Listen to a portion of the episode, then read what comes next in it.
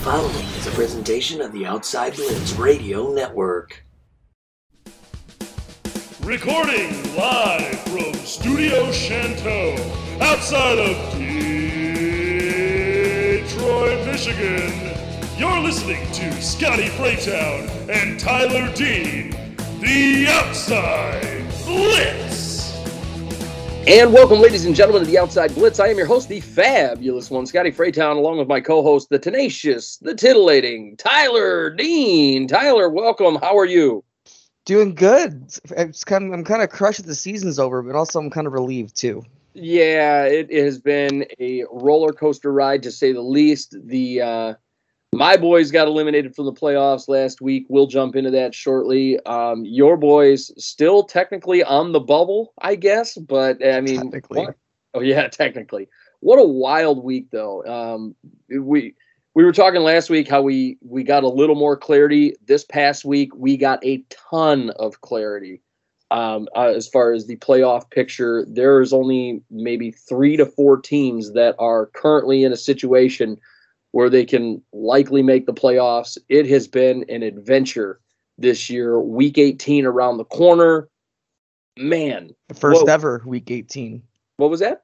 The first ever week 18. Yes, the first ever like like is it like super super super week 18 or I mean we, No, we that, that, that could say for super wild card that's been watered down because it's on Monday. yeah, I'm not a, still not a fan of the the whole Monday game thing. Some people are they're like, "Oh yeah, it's prime time." I'm like, "Who cares?" Like I want I want everything to be Saturday, Sunday. Give me fucking 3 games of football on Saturday and 3 fucking football games on Sunday and let me just sit there and fucking revel in it. That's what I want. But we do have uh a wild weekend ahead of us. We record here on Saturday morning. We do have Saturday morning games this week, so we're going to jump into those predictions uh, short or Saturday afternoon games rather. So we're going to jump into those those uh, uh, predictions shortly. I mean, what a what a week! What a week! We we got to see backup quarterbacks all over the place. We got to see all kinds of junk. Um, we'll jump into the playoff picture and, and the different playoff scenarios. It's a very entertaining time. It, it really is. Uh, we got scores for week 17 to get into, though, though, Tyler. Are you ready for week 17? Let's do it. All right. Well, here are your scores for week 17 in the NFL, starting off with the Chiefs and the Bengals. The Bengals, I mean, squeak one out against the Chiefs with a last minute field goal. Probably the most entertaining game of the week. Bengals beat the Chiefs. They clinch the AFC North. And uh, Tyler, that's got to be a heartbreaker for you. But wow, Bengals go worst to first here. Pretty freaking cool to see that They happen. do, they do, they do go first, worst to first. Um, it's something, not something that happens incredibly often, and especially in what's still been the tough. It, we've gotten away from being the um, best division of football where we were in the middle of the season, but it, it still kind of retained the toughest division in football. Yeah, I agree. I, I think the the Bengals looked absolutely. I mean, they were down early. They came back to win. I mean, very ballsy, ballsy plays by by Joe Burrow. He was. I mean, I think we can officially say this Burrow Chase marriage and this Burrow Tee Higgins marriage.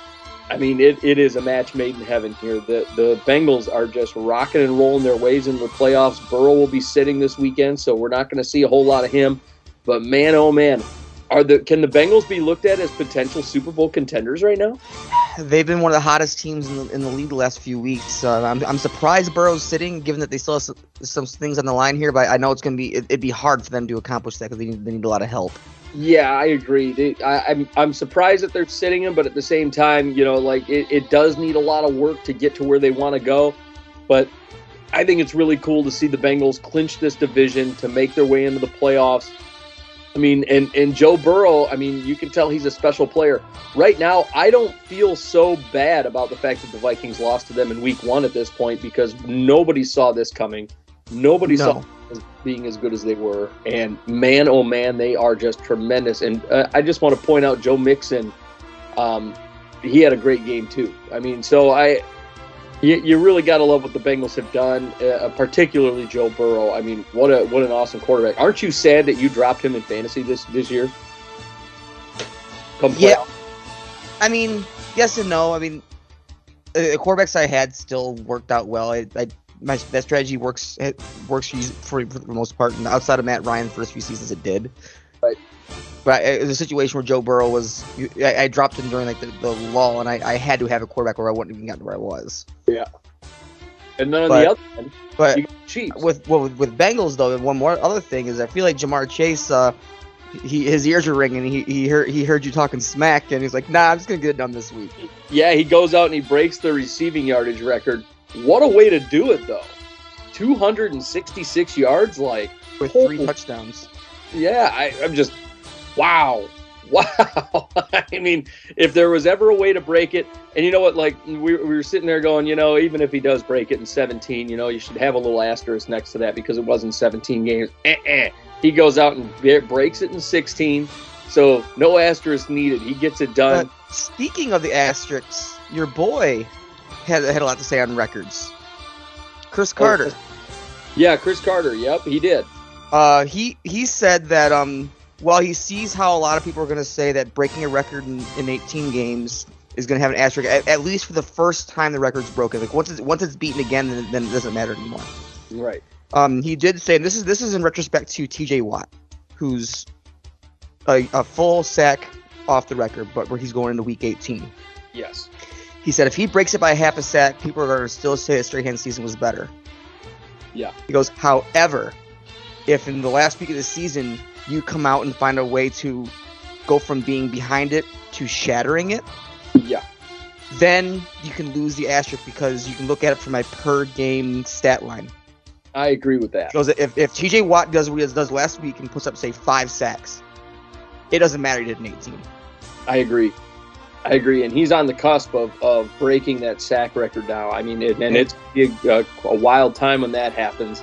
That And the same thing can be said with Cooper Kupp. If Cooper Kupp goes out and have a, has a Ja'Marr Chase day this week, it doesn't matter having an 18. yeah, it doesn't. I agree. And then also on the other end, the Chiefs. We we've got the the Chiefs. I, I mean, they're they're still the technically speaking the number one. They're, they're tied for the number one seed. They they they're going to need some help from the Titans. Lose. They need the Titans to lose this week because the Titans technically hold the tiebreaker with the Chiefs. Um, but the Titans might lock down the number one seed if they if they top the Chiefs. Um, I mean, w- do you think the Chiefs could still wind up being that number one seed this week? I mean, they they could, but I, I like you said, they're going to need a lot of help, and I, I don't. Yeah, Derrick Henry coming back this week. It's going to be a tough bill bill of goods to get, especially when they're facing the Texans. Yeah, I, I really do. I, I agree. Now, that the, bear in mind, the Titans did lose to the Texans earlier this year, but I don't see that happening out of a repeat performance.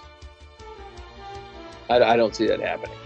No, Uh, next up, you got the Bears beating the Giants in a meaningless game, twenty-nine to three. Uh, the Giants, I mean, they just look like hell all the time. They just look like hell.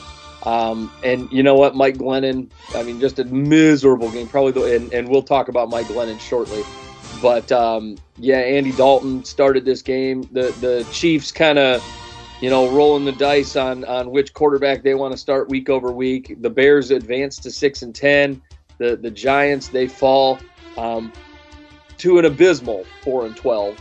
Uh, next up, you got the Eagles and the Washington football team. Eagles secure their playoff spot in this game. They beat Washington twenty to sixteen.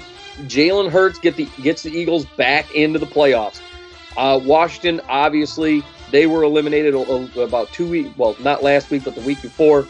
Um, you know, I, I I see the Eagles getting to the playoffs and, and it's cool. I, I'm I think Jalen Hurts is starting to really really morph into a, a a franchise QB for them.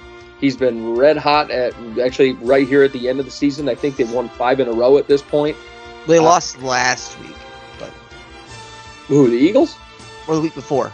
Yeah, it was the week before. I was gonna say But last. they've they've won like seven of the last eight or something crazy. Uh, it's it's been they've been red hot lately. Um, but Eagles they they clinched their playoff spot. They beat the Washington football team twenty to sixteen. They've got a showdown with the Cowboys. Could be a playoff preview. I mean, are, I don't think the Eagles are contenders. Do you? I don't know. Even though they've been hot, I don't think they I'm, are. I'm not saying they're going to be Super Bowl contenders, but Eagles are on my watch list of teams that could upset someone in Wild Card Weekend here. I agree with that. I think that's about as far as it goes, though. I don't think they're on the list of, of teams that I think are going to make the play, make the Super Bowl here. I, I no, yeah, but don't be surprised if, if if they uh if they Seattle someone this week. Right, they're, or they're this week, but next week. Their ceiling is is the divisional round. I think this year. That's, I agree. That's kind of where where I think the Eagles go. Uh, next up, you got the Rams and the Ravens. The Rams advanced to 12 and 4. This was actually a really close game that we didn't expect to be that close. Rams 20 to 19. Last week, I went Rams, Rams, Rams, Rams, Rams when we were picking our, our predictions. And man, oh man, uh, your boys gave them a run for their money, didn't they? Defense showed up uh, out of nowhere, and despite only having 13 healthy defensive players, the Ravens defense comes and does Ravens defense things. Well, I should say Chuck Clark comes out doing doing Ravens defense things. Right. I remember uh, I, when we talked about Chuck Clark, I, I said I like Chuck Clark a lot. You know, oh, he's a backup. He's a backup. Man, Chuck Clark is making you just eat them words at this point, isn't he? Oh no, he he he 100% is, and and it was never that I, I thought he was bad per se. Just at, at the time, he was he was coming in to replace a uh, a at the time red hot Tony Jefferson. Right.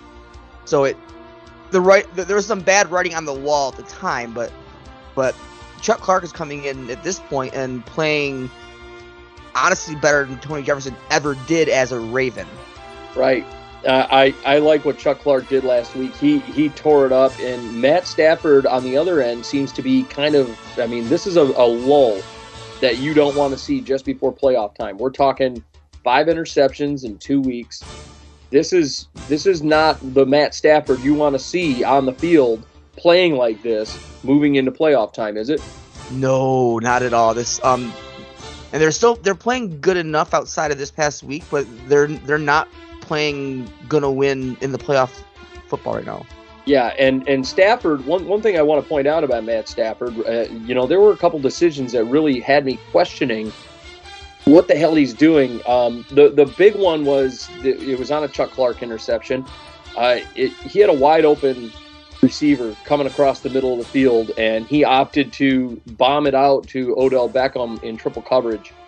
Um, it just it you know look I understand you're you're looking to get in the end zone I get it but at the same time Matt Stafford you know he needs to be making better decisions particularly when the playoffs are are on the line he has they hadn't clinched yet he needs to be making those better decisions when when uh, you know, especially in the playoffs. He needs to really be be using his brain and thinking, eh, I shouldn't take that throw.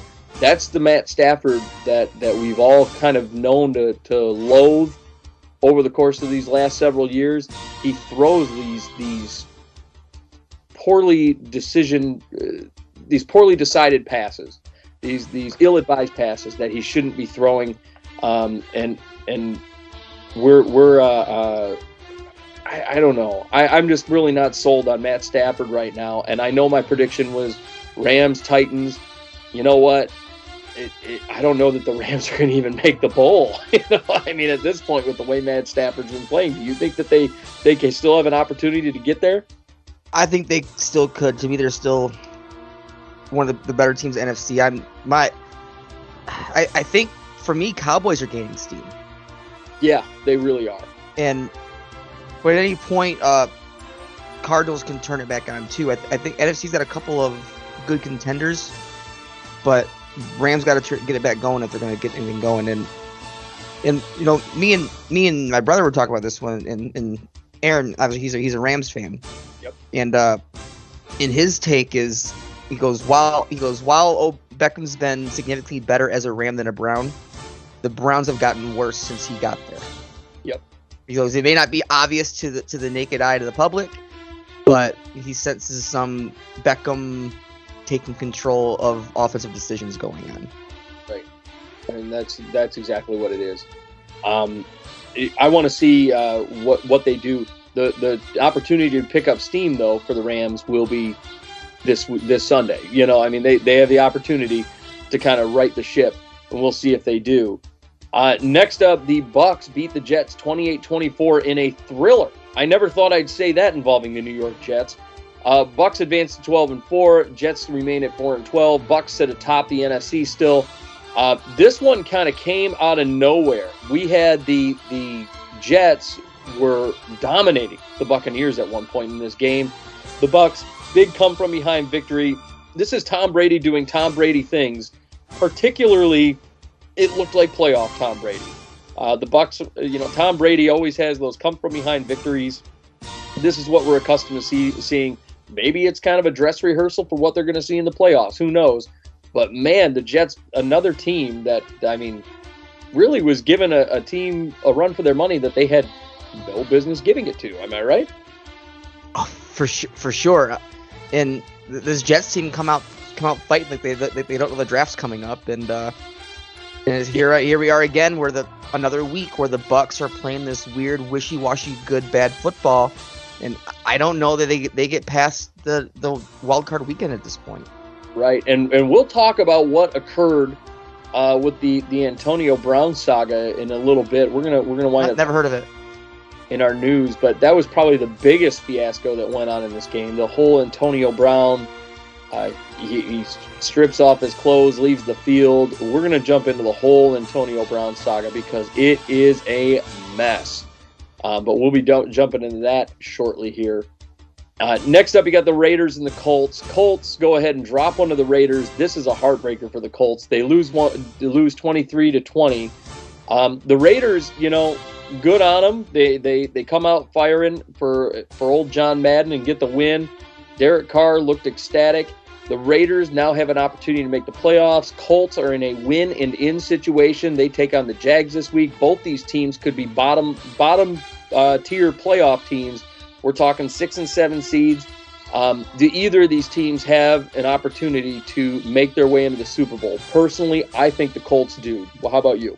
The Colts have have, have a shot. A- AFC is a little crippled right now. There's only a couple teams that can go deep, so really depending on how the matchups go, I, I think Colts can beat anybody.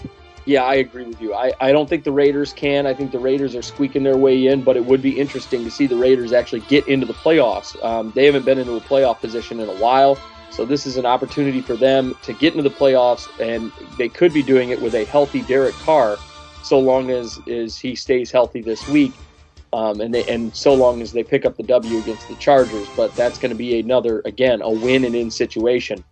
Um, next up, you got the Patriots dominating the Jags 50 to 10. Just a, an, an ass beating of a performance here. Uh, the Jags, I think they, they know and understand that the draft is around the corner, and I think they know and understand they want that number one overall draft pick. I mean, I know we we like to think that teams aren't going to tank for this player, tank for this their player. I, I think the Jaguars are currently doing that, don't you?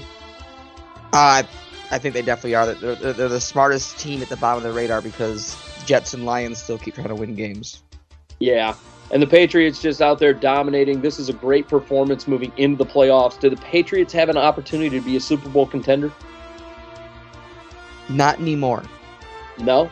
I think they're starting to. I mean, while while it's hard to say that when Mac Jones just played his be, his best game, I I, I I'm, I'm seeing these cracks in, in, in the system over the last few weeks, outside of last week, that I don't think they're gonna go all the way. Yeah, I'm, I'm seeing these little these little uh, cracks in the armor here, and I, I'm I'm with you. I believe that that the Patriots, uh, while I like the Patriots, and I do think over the next several years they're going to be, um, you know, one of the the premier teams to beat again. Uh, after that down year with Cam Newton, it's kind of looking like the Patriots aren't going to make the Super Bowl this year, but at least they're kind of getting back into the the way that Patriot way, as they call it. Um, and, and but they do clinch a playoff spot with this victory here. So the play the Patriots are officially in the playoffs. Um, next up, you got the Bills and the Falcons. Bills go ahead and clinch the division. They are going to wind up uh, getting well. They've clinched a playoff spot, and uh, they beat the Falcons twenty nine to fifteen. Falcons obviously dropped to seven and nine. Bills jump up to ten and six. Patriots and Bills right now are both tied, but Bills hold the tiebreaker, so the Bills would wind up being the uh, official divisional champion there. Falcons, I mean, are they moving on from Matt Ryan after this year? I think it's inevitable. I really do too. And he, he's set to be the highest paid quarterback in football. I don't think they're going to extend him. I think they're going to kick him out the door, and some other team might wind up extending him for maybe a year or two. But yeah, I don't think the Falcons are going to wind up having uh, old Matty Ice on their roster after the season. As for the Bills, I mean, they're technically tied with the Patriots, ten and six. Bills hold the tiebreaker. If they win this week, they win the division, and uh, they wind up with a much higher seed. Uh, the Patriots are, um, you know, basically if the if the Patriots win and the Bills lose, they win the division. Do you think who do you think takes that division this week? Bills. Bills. I, I'm with you there. I They're think gonna get they're gonna get the job done. yeah, I, I think they finished the job. Bills have been weirdly hot lately. Patriots, you know, you you know, yeah, you say Mac Jones had his best game, but it was against the Jags. Let's bear that in mind. I really believe that, and and Josh Allen did not play well in this game against the Falcons. By the way, I mean he had a miserable game, um, in, in spite of the win. Actually, weirdly enough, the guy who came alive was Devin Singletary, which I mean, where the hell did that come from? But the Bills get it done, twenty nine to fifteen uh, it- it's going to be an interesting one moving into uh, week 18 here. Uh, next up, you got the Titans and the Dolphins. Titans 34 to three uh, dominate the Dolphins. This was just kind of you know the the final backbreaking moment for the Dolphins, don't you think? Yeah, I, I do. They, they looked hot for so long, and then right at the end, the beginning of their season was just was just too rocky. Yeah, the the Titans. This was like the game we were waiting for. We were waiting for the Titans to kind of come alive a little bit and just dominate the shit out of somebody, and that's what they did against the Dolphins. The Titans, the, right now, they're technically the number one seed. If they win to this week, they get the the number one seed and they get the home field advantage. Um, do you think it comes true that the Titans wind up in the playoffs, particularly with Derrick Henry coming back here? I do, I do. I this week's gonna be the week they get it done. They're they're, they're gonna show a dominant performance, and they're gonna be scary going to the playoffs. Yeah, I think that this could be the Super Bowl team that that you know I, I predicted over the course of the season. You did you predict the Titans? I think you did. I did not. Um, I had them going to the championship, I believe, but I still don't think Titans are going to the Super Bowl though. No, I I don't know. Derrick Henry rolling back onto the field. I think Chiefs are too hot. it- it's going to be an exciting one. Next up, you got the Niners and the Texans. The Niners go ahead and beat the Texans 23 to 7. Niners are still in the playoffs, but they're holding on for dear life. They have a tough matchup this week against the Rams. They needed to get this win, and nipping at their heels is the New Orleans Saints. If the Saints win and the Niners lose this week, the Saints make the playoffs and they knock the Niners out and and the Saints do not have a tough matchup this week. The Niners do have a tough matchup this week. Obviously, they're taking on the Rams. Do the Niners have an opportunity here, or, or is it going to be Saints? What do you think, Niners or Saints? Ah, man, this one's gonna be interesting. The Niners have everything in their lap right now. All they got to do is just get the job done. They got to beat the Rams, But the problem is they got to beat the Rams, who's still got things to fight for, like the division. right? I This- I think the Saints are gonna sneak in. I think it's Saints. I think the Saints are going to knock the Niners out. It's crazy. It's crazy to think about, but the Niners have a huge one this week, but they do get it done against the Texans. Davis Mills kind of kind of falls apart, but that Niners defense is real tough. I think Mills is developing nicely, don't you? Oh yeah. Yeah. He's he's kind of turned it on these last few weeks. I want to see what this kid can do with a full off season and and a full off season of, of you know reps with the first team, and we'll see what Davis Mills turns into. Maybe I was right about that kid all along, but we're gonna find out. Yeah, I want to see a whole season. I mean, Yeah, yeah. he's we'll still been see. very, um, freaking hot or cold. Yeah, yeah. We're gonna see what Davis Mills can do uh, when when you know he gets some time. Uh, next up, we get the Chargers and the Broncos. Chargers dominate the Broncos. They were not going to have a repeat performance from earlier this year. Chargers win 34 to 13. They get it done. Um, Chargers wind up nine and seven and find themselves in a win and in position. The Broncos they fall to seven and nine. Their playoff hopes get dashed, and Vic Fangio is on the is on the chopping block. Uh, so, are the Chargers the the real deal here? Are they about to make their way into the playoffs? I think they are. I think they are too. I think they're they're they're, better than the Raiders team, and they're winning in. I think it's going to happen. I agree. I think. But what has me surprised is Vic Fangio, because I feel Yeah. like the I feel like he's done well this. I feel like he's exceeded all expectations this year, and, yet, and he lost his starting quarterback. And yet he- he's looking at chopping block. I, I don't agree with that. Well, Vic Fangio, um, I think they expect they got him everything that they that he wanted. You know, they they got him the defensive stuff. They got him the the the running backs. They got him the quarterback. I I know that the the Broncos want success. I mean, they were playoff bound until Bridgewater went down. So to me, it's not on Fangio. Yeah, I, I don't know. I, I think that I know, I know you're not big on Bridgewater, but they were winning. they, they were winning. Um, I think a lot, like I said before, I think a lot of it was bet, predicated on, on that two headed, you know, running back situation that they've got sure. over there. But but uh, but the, uh, there's a dramatic change in that, that that running back able to do that once Drew Lock came in the game. And I don't even know about that because I mean it was it's been two games. You know, it, it's it's been two games. I, I don't know. I don't even know about that. I I think the Broncos they they should be better than what they were. They should be. I, I think a lot of this could fall on Vic Fangio, and, and I think it is going to fall on Vic Fangio.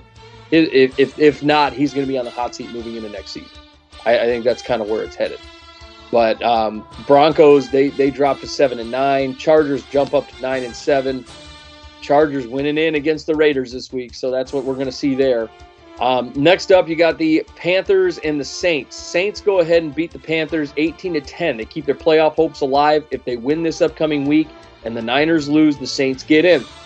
This is going to be a fun scenario. It's going to be a fun situation. Meanwhile, in Panther land, I mean, are they about to draft a new quarterback or what? They definitely are, or they're gonna, they're going to be trading for one because there's going to be a few quarterbacks potentially that are going to be out there. You got Aaron Rodgers potentially. You got Matt Ryan potentially. You have Kirk Cousins potentially. Yeah. I mean, There's there's, options. questions. And we're going to talk about Aaron Rodgers a little bit because uh, it, it seems things have changed in Green Bay a little bit. So we're going to wind up No, talking. they haven't. Um, s- next up, you got the Seahawks and the Lions. The Seahawks go ahead and dominate the Lions, fifty-one to twenty-nine. You know, okay, Seahawks winning meaning, a meaningless game seems silly. Um, I, I just, you know, but it is the Lions. I mean, it is what it is here, right? I, it was just, it was a fun game to watch for a game that was technically speaking a toilet bowl. I, I never thought I'd be saying that about the Pete Carroll led Seahawks. Is Pete Carroll on the chopping block at this point? No, because rumors have been swirling. it's been Yeah. one bad season because they, they made the playoffs last year. The first time they missed the playoffs, so he's he's got at least two seasons, so he's gone. Yeah, unless they- he wants, unless he wants to be. the rumors have been swirling about him and Russell Wilson, and we'll jump into those shortly here. But you know that they're doing that, and the Lions. I mean, obviously the Lions are the Lions. They're going to wind up picking probably number two overall, right? It's looking that way unless they do more stupid shit. and last, and then next up, you got the uh, Cardinals and the Cowboys. Cardinals beat the Cowboys twenty-five to twenty-two. Uh, this one was an interesting game. Cowboys couldn't get anything going. Cowboys blaming the referees, saying that they couldn't get anything going. Um, you know, okay, uh, this, this could be a, a playoff preview. Do you think uh, we're going to be hearing "We Dem Boys" for the next year? Here is that is that what we're waiting on? It's not a question. I Dallas is in my top is in my top three of uh NFC or top four of NFC hopeful NFC hopefuls right now. Wow, I think that's ballsy. I, I really hope we don't we don't hear to be them boys. I, I really don't. And then and then you got the Cardinals. That I mean, they're starting to figure it out again. You know, after having a lull, um, are they getting hot at the right time? I think they might be. Christian Kirk is slowly entering the uh, the role of Hopkins in, in the in the best way he can. Right. And and I think I think he is like a poor man's Hopkins at this point for them. They're starting to figure it out, and and you got to like what the Cardinals have have been able to accomplish over the course of the last uh, two weeks here. I'm disappointed in Ron, Rondale Moore, who didn't have a single target in this game. Right, which is which is troubling, very troubling. Uh, next up, you got the Packers dominating the Vikings, thirty-seven to ten. Sean Mannion got the start in this game, which made me just want to roll my eyes. Um, Mike Zimmer gets dominated. I think with this this game was the final nail in the coffin, don't you? It could be. It's it's weird. It's weird because some people say that Kirk Cousins not playing saves his job because he because he's got an excuse. But I, I'm kind of with you on this one. But what, what got me was the comments made ab- about Mond and like he like uh, the reasons why I didn't throw him in. He basically said, "Yeah, I already know what I see. I don't, I don't need to see it." Like that's a weird comment to make. Well, here's my thing on that, uh, and I believe that Mike Zimmer just hates young players, um, and and it, it's it shows his track record shows it. Uh, he he hated Cam Dantzler.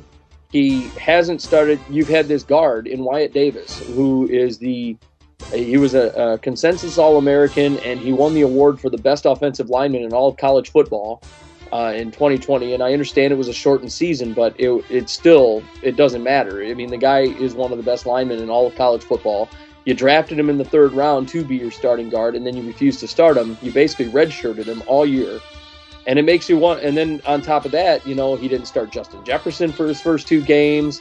Um, you know, he just he hates young players. He really, really does. And then now this Kellen Mond situation, and and instead of giving Wyatt Davis a shot, you're over here starting Dakota Dozier, and it starts making people ask like, oh, well, what's wrong with with these players that he's not starting them? It's nothing wrong with the players. It's just the old mentality of Mike Zimmer um, not wanting to to give his young players a shot. I mean, Mike Zimmer, he is a, one of the biggest problems on this football team, if not the biggest problem on this football team. The man needs to go, and and you know you you should have at least started Kellen Mond here just to see what the kid had. I mean, you don't know what the kid's got, but. It, and we're going to jump into to some some Vikings talk here pretty shortly here, but I, I just I look at the the situation in this game it was an absolute nightmare, an absolute shit show. Um, it was just bad. It was bad, and and this should be a condemnation on Mike Zimmer, but it also really it should be a condemnation on Kirk Cousins because you know, and, and you and I have talked about this before. You know, like as far as vaccines go and all this stuff, you know, and and. Uh, whatever your stance is on vaccines, I really don't fucking care. But what I am going to say is you're getting paid millions of dollars. And and one of the big things about you getting paid those millions of dollars is to keep your fucking ass on the field. And I understand that that Kirk Cousins he tested positive and he still wouldn't have been on the field even if he was vaccinated, and that's all well and good. But you know, we were waiting for this moment. Vikings fans were waiting for this moment to say, "Oh, there's the unvaccinated Kirk Cousins not coming onto the field," and really, I'll be honest with you, I can't wait for Kirk Cousins to be gone, and we'll be talking about that shortly too. Um, but and I hope he is gone. I really do. But uh, yeah, this this game was an absolute nightmare, a nightmare of a game. Uh, seeing Sean Mannion out there, it showed me that Mike Zimmer doesn't know what the fuck he's doing at a backup quarterback situation, and he doesn't know what the fuck he's doing as far as putting, you know, just give the kid a start. See what he can do. You don't know what, what Kellen Mond can do. Oh, I see him every day. No, who fucking cares? He he see what the kid can do in the game. What do you have to lose? Because you're putting in a 500k quarterback named Sean Mannion who has thrown about the same amount of passes as Kellen Mond in this league. It just makes no sense. Zimmer might hate Mond worse than uh, Elway hates uh, Lock. Right, and and a lot of it, I think, like I said, is that old school mentality for Mike Zimmer, and and it's you know the the man's a dinosaur, and he needs to go. And then on the other end, you get the Packers, who, who I mean, we expected this to be a dominating performance, and we, we found out, you know, about Kirk's COVID status on on Saturday, and he didn't play Sunday, and it was just a beating. And Aaron Rodgers comes out and does what Aaron Rodgers does, and just beats the brakes off the Vikings, and good on him. Packers 13 and three, uh, they're in the number one seed, not the not the Bucs. I said the Bucs were earlier. Packers are in the number one seed. Bucs are in the two seed, if I'm not mistaken. Um, but I mean, Packers are going to want. I, I, mean, I think they're the favorites right now, aren't they? Yeah. Oh yeah. I think they're the big time favorites uh, in the NFC. I, I mean, it, it, I don't know what what it is they're doing because really Aaron Rodgers isn't doing anything spectacular. Um, but the, the Packers are still getting it done, so they, they go out and dominate the Vikings. And then last but not least, on Monday Night Football, Steelers and Browns in a meaningless football game. Uh, Steelers, technically speaking, do have their playoff hopes alive, I guess you could say, but it's very, very slim. We're talking like a 1% chance. Um, Steelers win 26 14. Are the Browns the biggest disappointment in football? I think they, I think they are. Yeah, I mean, I, it's what they were such favorites going into the season. Here we are, and they're they got fourth, staring into the face. Yeah, I, I would say they're the biggest disappointment in football. I think Kevin Stefanski is finding himself in a little bit of trouble And I'm thinking Baker Mayfield maybe maybe getting kicked out, and, and we'll talk about that shortly. But you know, the Browns are just disappointing. I, I just I, I expected better. I expected a team that was competing for first place in the division, and uh, it has not been good. It has not been good at all. So um, the Browns go and, and, they drop one of the Steelers, and the Steelers. I mean, I, I, think their playoff hopes are over. Do you think this is Big Ben's last hurrah this week? One thousand percent. Just the, the, way he was acting at the end of the game, his last home game last last week, it, it, for sure is. Yeah, I think it is too. And those are your scores for uh, Week 17 in the NFL. Now, Tyler, looking at the playoff picture, I mean, what a fun time. uh, the playoff picture right now. Uh, let's we'll we'll start with the AFC side. Um, obviously, the Titans are winding up with that number one seed currently. Uh, if they lose this week, you're you're and the Chiefs win, the Chiefs can wind up with the number one seed. Like we said before, I don't see the Titans losing. Titans uh, have the have the Texans this week. They're at eleven and five. I think it's his Titans getting the number one number one seed. I uh, I think so too. Yeah, I think that's where we're headed. Um, the number two seed, the Chiefs, uh, they got the Broncos this upcoming week. Uh, you know, the Broncos could be playing a little bit of spoiler, it, it, but at the end of the and really, if the Chiefs lose and the Bengals win, which it kind of looks like the Bengals could win against the Browns this week, the Bengals could move up to the number two seed. But currently, the Chiefs hold the number two. You could see a swap there. Um, next up, you got the the Bengals at number three. They obviously have the Browns this week. They still have an opportunity to make the number two seed, but they're not going to be in the number one. But hey, you know what? They they do have actually their chances are there depending on on what happens this week with the Chiefs and the Titans. But I doubt both those teams lose. Next up, you got the Bills at number four. Bills have clinched the playoff spot. They have not clinched their division yet, so they have to beat the Jets this week which I think will most definitely happen, and the Bills will clinch the the division, don't you? Yeah, against the Jets, I think that's definitely going to be Bills division to lose here, and I think I don't think it's going to happen. Right, and it's trail- weird. You know, this is weird. So something my dad mentioned, it, it, would be fun, but I, I know scheduling gets interesting. My my dad's always said that uh, the last game of the season should always be a division game, which I support. I agree. Yep he he he also says when they're doing the scheduling that game should also be who they expect the number one and number two to be. I agree. I agree. Like this week, you, you could have really you could really be having, um, Ravens and Steelers make sense, but uh, you could have Bills versus Patriots this year because that's what those that's what you who'd expect number one, number two to be. You could right. have had Colts versus Titans this week. I agree. And and then number five, speaking of Bills and Patriots, you got the Patriots at the five seed right now, um, and they have clinched the playoff spot. So those are all the teams that have clinched the play- playoffs. You're looking at Titans, Chiefs, Bengals, Bills, and Patriots are all in the playoffs already. They have clinched their positions. Now, in the hunt right now for the five and six, or for the the six and seven rather positions, you've got Colts, you've got Chargers, and then so they're they're considered in the hunt. And what that means is they're the, the, basically looking at the six and seven seed. For the colts it's winning in you beat the jags and you're in the playoffs. That's all it is. Last year colts made the playoffs. They got eliminated in the first round. This year colts could make the playoffs. They just got to beat the jags. That's basically where we're at as far as the colts go. Um, and then on the seven seed you got the chargers. Chargers are nine and seven. I mean they have to beat the Raiders. Now, this is going to be a tough game. The Raiders are considered the eight seed. So, between those two teams, and, and that's going to be the game of the week right here, because I, I really believe that that's going to be exciting. And it's going to be the last game of the season, if I'm not mistaken. Am I yes, right? Yes, Sunday night. Yep. So, so Chargers and Raiders win and in. Very exciting time for them. Um, and and I'm, I, you know, I I'm rooting for the Chargers because I do like the Chargers a lot, and I do like Justin Herbert a lot. I would love to see the Chargers get into the playoffs here. This would be that would be exciting, and and that would that would you know get your your uh, playoffs completely situated. But one thing I want to do want to point but out what gets because what gets fun. It's not going to happen, but I kind of hope it does in the sense of keeping things fun.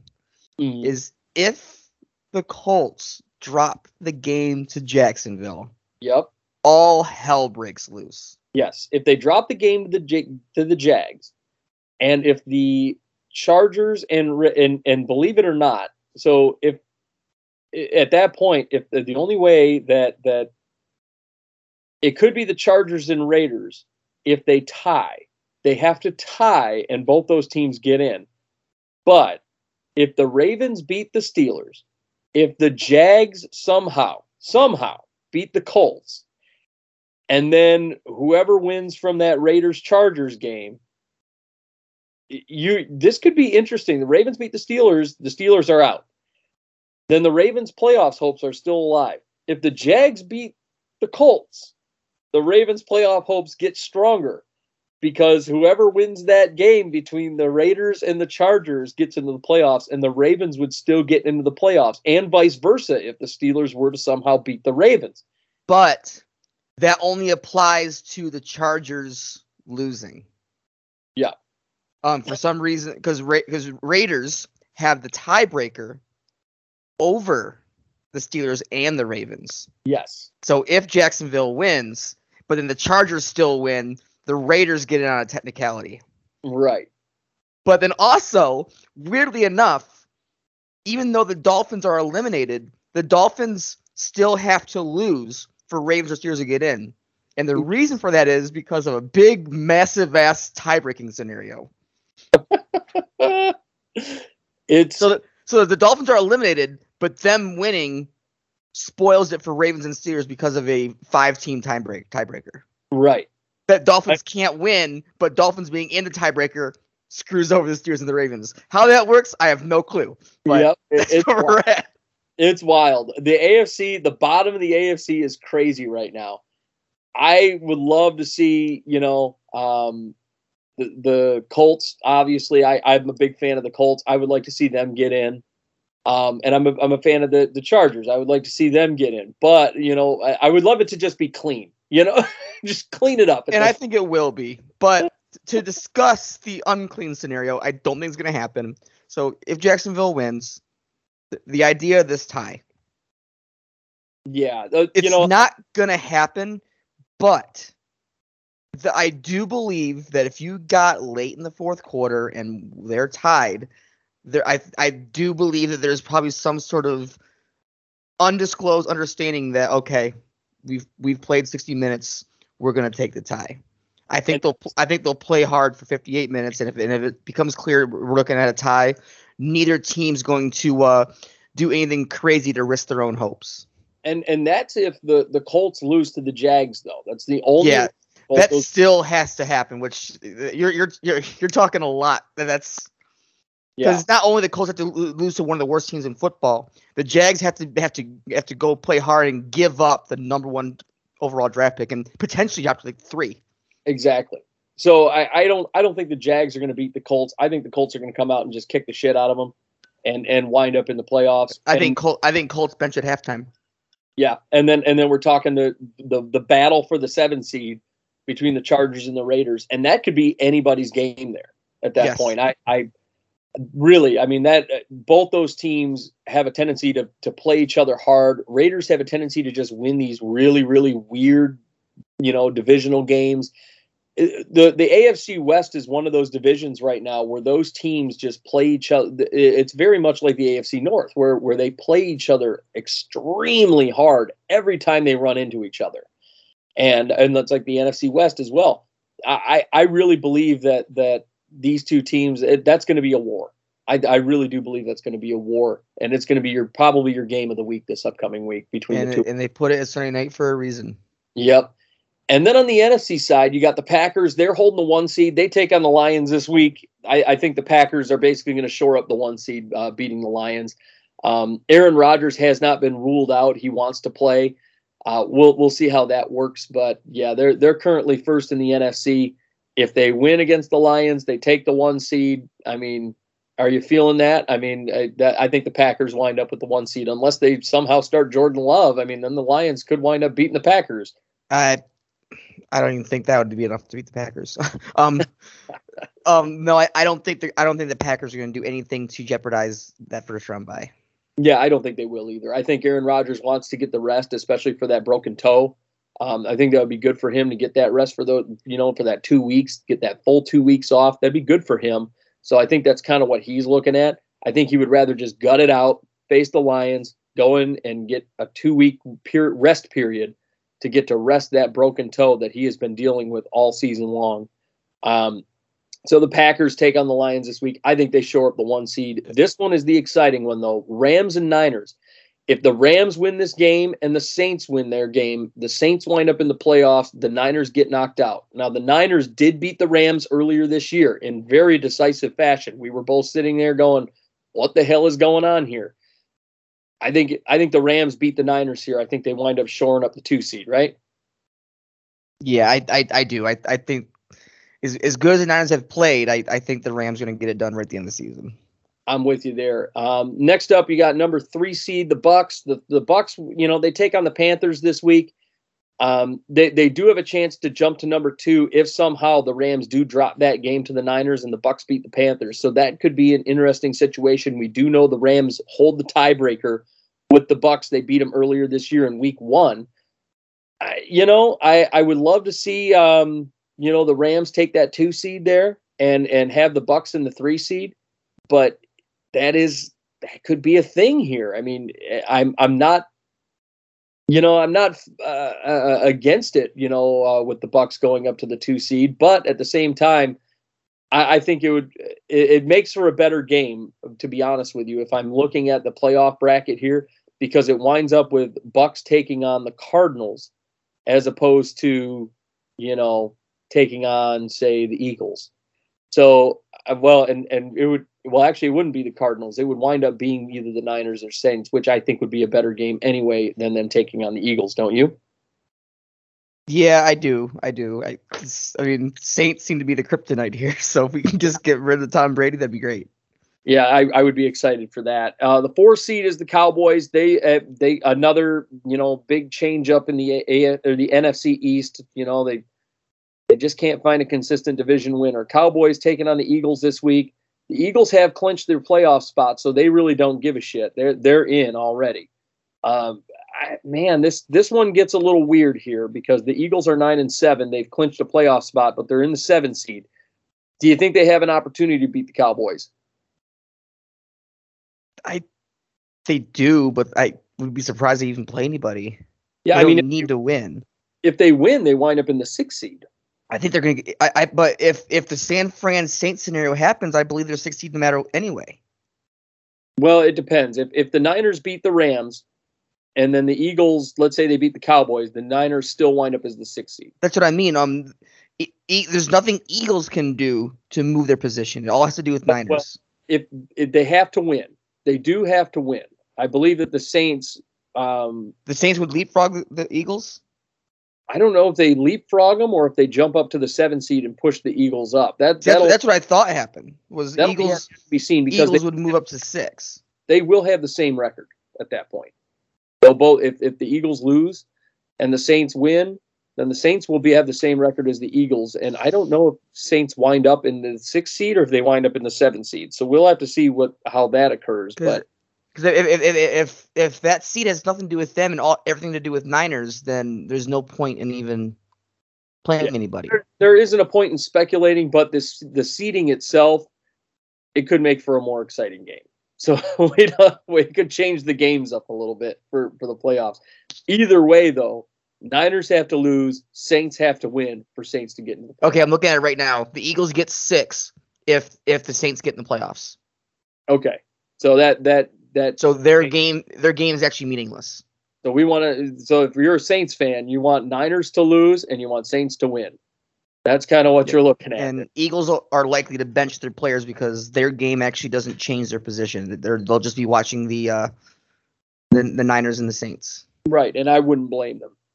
And uh, obviously, like we said, the Niners are in the sixth seed right now, but they have not clinched. So Niners have to lose, Saints have to win in order for the Saints to get in if the Niners want to get in and, and solidify their spot, they either need to win or they need the Saints to lose. So it's it gets interesting right at the bottom there, but we do know the top portions are uh, are secured. Uh, the NFC is a lot less complicated than the AFC, but it is still uh, uh, decently complicated.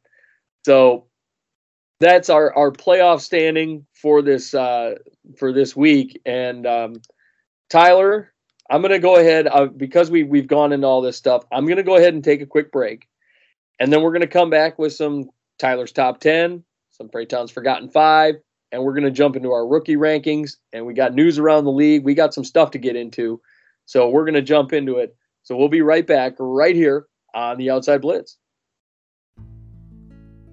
At It's Your Time Massage, you get all the benefits of one of the larger massage chain parlors, but in a more intimate and personal setting. With four years' experience, massage therapist and owner Amanda Yata's goal is to help people in a natural way, offering Swedish, deep tissue, pregnancy, aromatherapy, and sports massages. You will feel better and have more energy in just one hour. It's Your Time Massage is offered in home, Amanda's or yours, with the rates ranging from $55 to $130. You get professional quality at an affordable rate.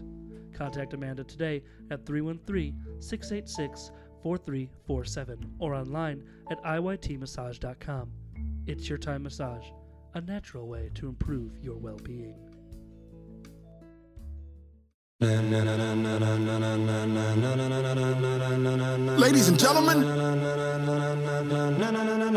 ladies and gentlemen, are you ready?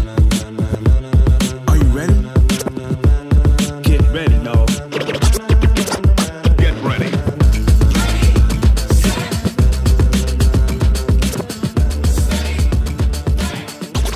And welcome back to the Outside Blitz. I'm your host, Tyler Dean.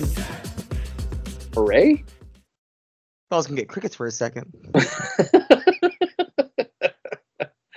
and I'm your co-host, the fabulous one, Scotty Freytown. And folks, um, we've got uh, we've got some some good performances this week. Some very big time offensive performances. Tyler, are you ready?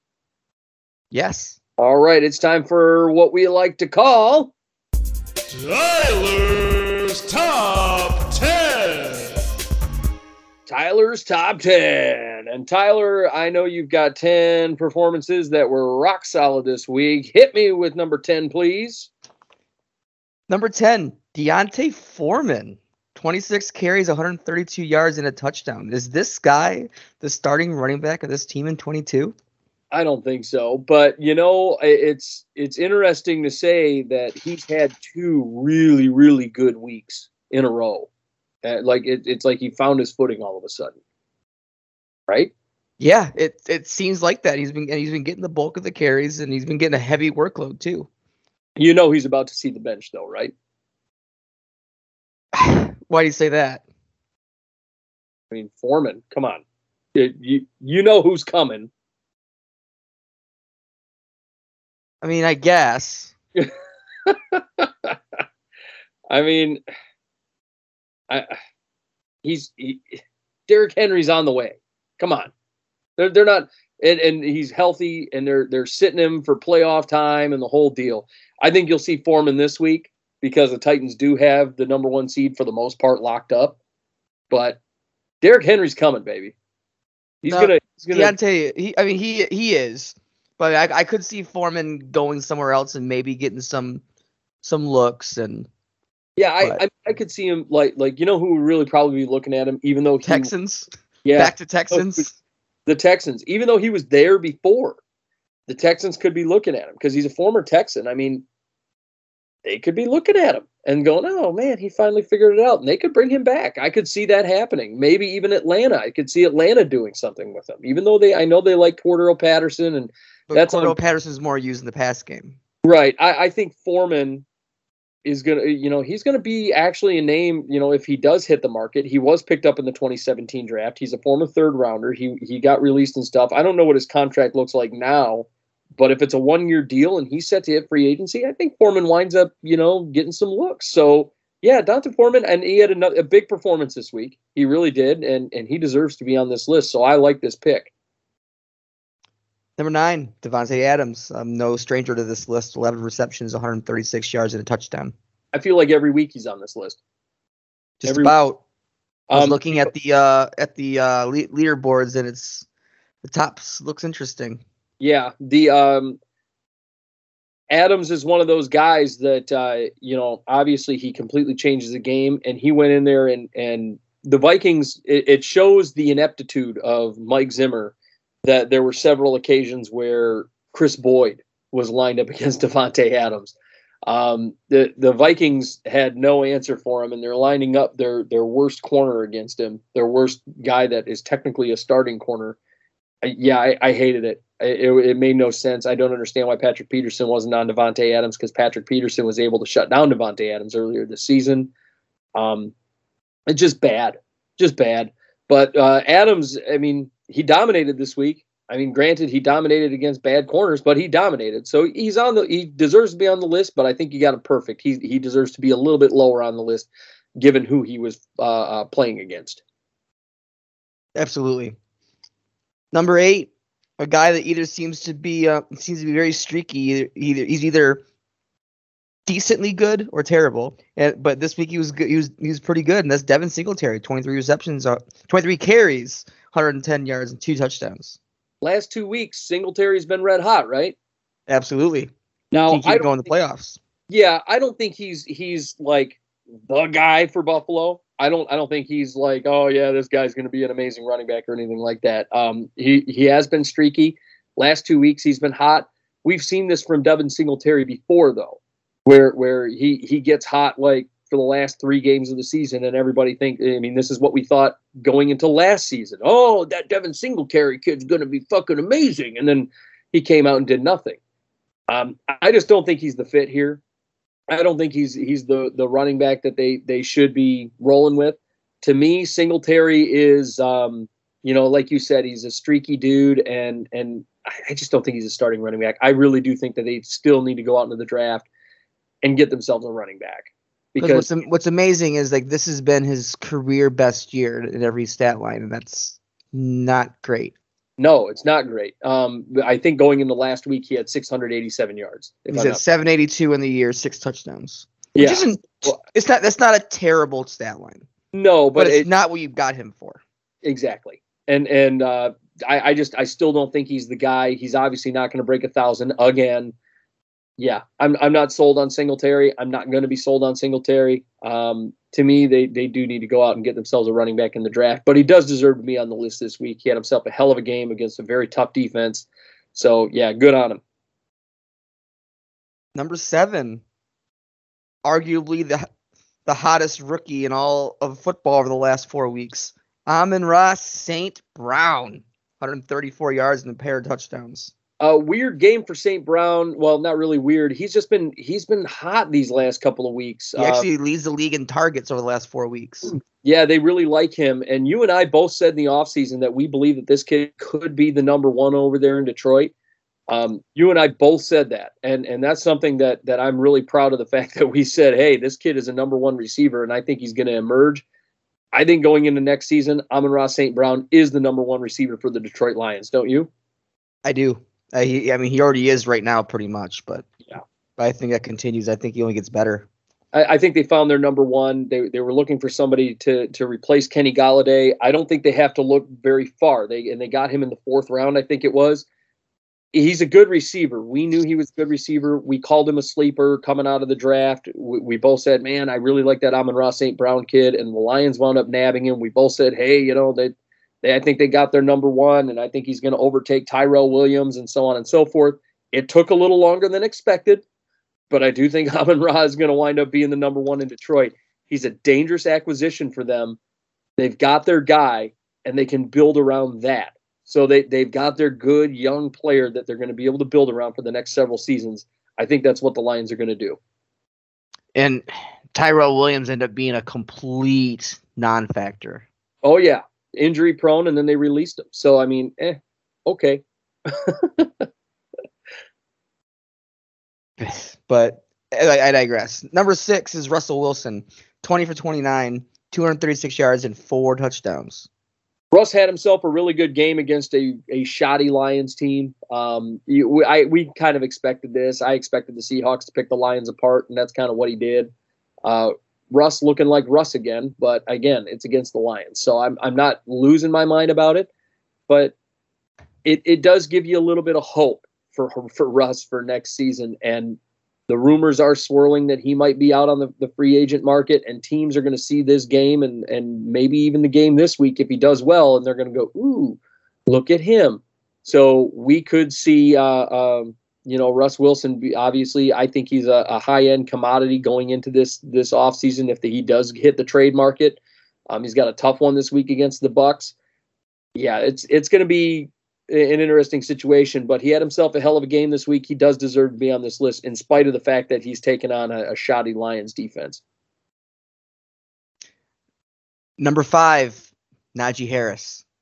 28 carries, 188 yards, and a touchdown, uh, with one big game sealing touchdown at the end of the game.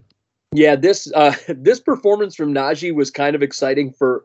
So for us, it was exciting because we had a guy that you know the the third place battle going on in our fantasy league, and a guy was up by damn near 30 points. Our boy Alex Steele, he was up by 30 points over over Brandon, our buddy Brandon, and and uh, Najee almost costed Alex the the third place spot in the league. Um, it, it was an exciting game. And, and in my other league, we had a very similar situation for the championship. A guy was up like 27 and a half points, and I saw that run happen. Like, and I'm like, oh my god! I opened the app to go look, and the the, the guy with Najee ended up losing the championship by 0.3 points. he had a lot of people soiling themselves this week. a lot of had a heart attack. I'm, I'm, I'm sure. Oh yeah. So yeah, Najee Harris, he deserves to be here. It was a great game by him. Um, you know, really a good way to to um, for Ben's last home game. Really, I mean that's and you know as much as you know I know you don't like Roethlisberger and and whatever the case may be. He, he has had a, a very storied career um, in the NFL in spite of you know different allegations that have come up against him. He, as far as just being a football player, I think Ben Roethlisberger is first ballot. I, I think oh, he for sure he winds up in the Hall of Fame. Um, and and this was a good way to good send off for him, winning at Heinz Field in his last game at, at that stadium. Um, he's got one more to go this week, so I, I we I, I think we're we're seeing Ben Roethlisberger is done after the you know after this week. But yeah, uh, the way he was acting during that, that game last week, it, it, to me, it's not a it's not a he's gonna he's gonna he's done being a Steeler after the season. I think he's done being a football player. Yeah, I think he's done. And and but Najee Harris, it, it, it was a great game by him. Uh, And- very and to, Got one more game left, but um, he's gonna finish the year with a with a very good stat line for a rookie running back at 1100, almost 1200, and seven touchdowns with the game to play. right. And and I think he's he's got a huge future. He's got a huge future for the I do Steelers. too. It He- just it sucks for the whole league because like I forgot about it, but I was watching that game like I'm like man, I wonder how close Najee Harris is to the rookie r- r- r- rushing record. Yeah. and he's not close. No, no, he's not. But it doesn't change. I forgot. I forgot that Eric Dickerson ran for 1,800 yards in his rookie season. Yeah, it, it doesn't. It doesn't change that Najee um, had himself an uh, outstanding season, and, and we kind of expected it. It started slow, but he came alive, and and I want to see what he does like like with. I, I guess I could say a full season of of actually being used in the way we expected him to be used. Yeah, because Najee, just watching him play in the, that Browns game in particular, he's got he's got shades of Henry in in him. Right. I mean the the is off- terrifying. Uh, yeah, yeah. He's and we we knew he was a big kind of bulldozing type of back, and and it seems as though the Steelers need to start using him in that fashion. Um, I Yeah, like. I not- think they will now. That they're going to be more transitioning to a less potentially a less experienced quarterback. right, and that's kind of where it's going to be headed. This team's going to have to go younger for the first time in years. So and they've they've been Or maybe they go older and go and go Aaron Rodgers. You never Well, know. that would be something interesting. I hate I'd hate that, but they could be going Kirk Cousins. that'd be younger. It's still on the table. Thirty-three year old Kirk Cousins would be thirty-four. So that that's still on the table. But yeah, the uh, Najee Harris he does deserve to be on this list, and and he went out and dominated this past weekend. So good on him. 180 some yards from scrimmage. So special day. Number four, Rashad Penny. 25 carries, 170 yards, and two touchdowns. Um, we we were talking. It, it's funny that that three years ago when Rashad Penny got drafted, we're like, who? and and we were crapping on this guy. We're like, who the hell is this fucking guy? I still don't agree with the pick, and but it is cool to see that he's developed into basically. I I think he's going to be the number one running back for Seattle next season, and I think that that uh, he replaces Chris Carson, no doubt. I think he's less injury prone than Chris Carson is, and he just he's a big nasty back, and he handled the workload. I mean, in such an effective way.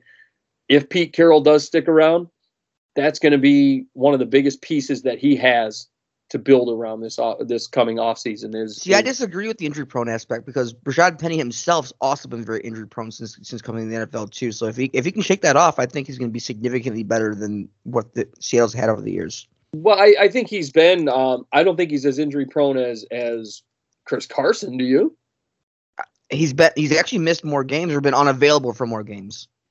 Uh, this is his whole rookie season, and but I think Rashad Penny can easily um blow a lot of that off. I mean he's only missed five games Penny He's 28 whole rookie season, I thought.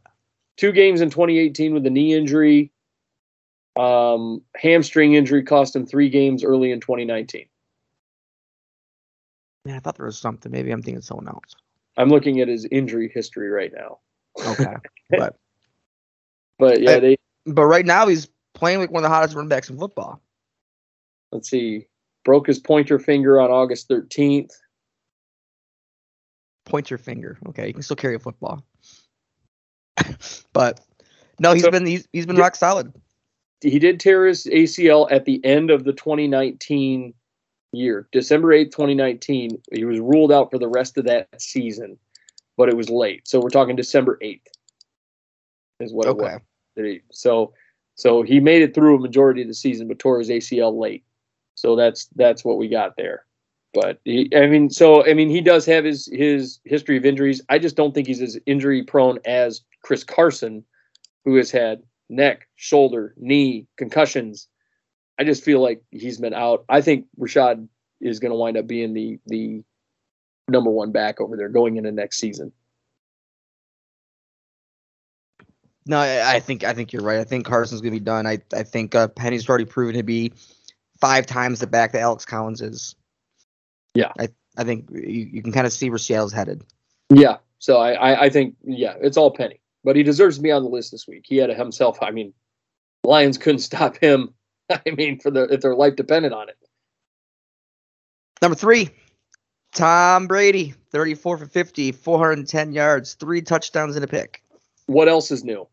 Tom Brady. Um, this is Tom Brady doing Tom Brady stuff. Uh, he just he dominates again, just doing what what Tom Brady does. I, I mean, uh, outstanding game for him. Uh, yeah, I, I mean he's he's red hot going to the playoffs. He leads the league in touchdowns. He leads the league in yards. Um, he's got a few more interceptions than I expect Tom Brady to have with 12 this season. But another great game for him, that 410 yard performance. Granted, it was against the Jets. I get it. But 113 QBR. He's got 107.7 QBR on the season. I mean, huge, huge game for Brady here. 40 touchdown passes. Um, and he adds, you know, the, here he had 37 going into this game. He makes it 40 in this game. Um, yeah, this is a great performance by him. Come from behind victory. This is the Tom Brady going into the playoff stuff that we expect. He, he always does this. He gets down early and then comes back roaring back in the second half, and it's exciting, a, a big exciting finish. So, yeah, I'm I'm with you on Tom Brady being on the, the list, even though he was taking on the Jets this week. I think that's a good reason to not make him number one, but I think that we had better performances regardless.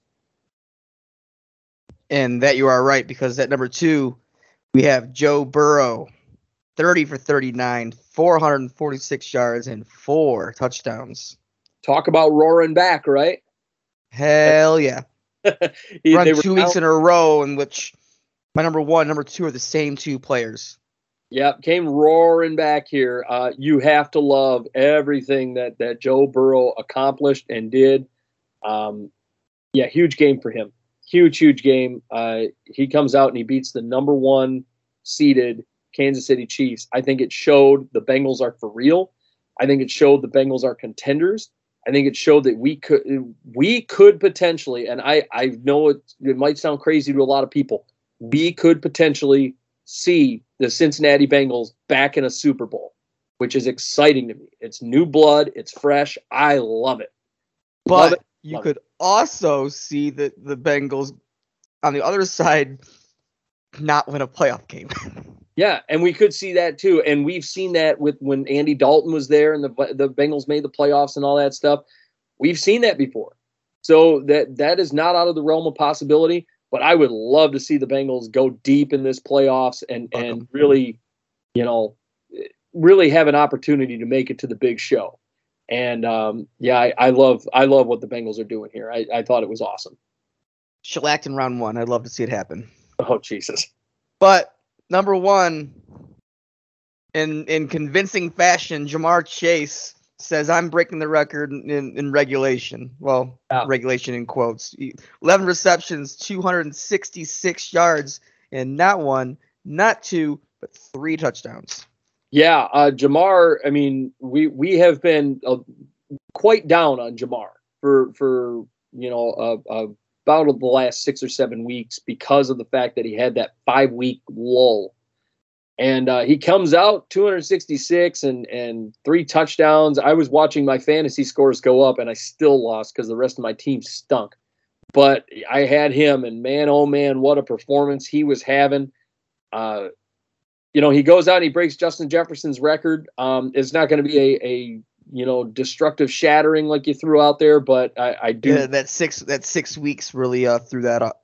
Threw yeah that off. Yeah, but it, it will. He does break the record in the 16 games, so good on him. Uh, he had himself a hell of a season, hell of a season in spite of that five week lull. Uh, but man, I, I think it's this is kind of um, it, it really shows what LSU is capable of when it comes to developing receivers.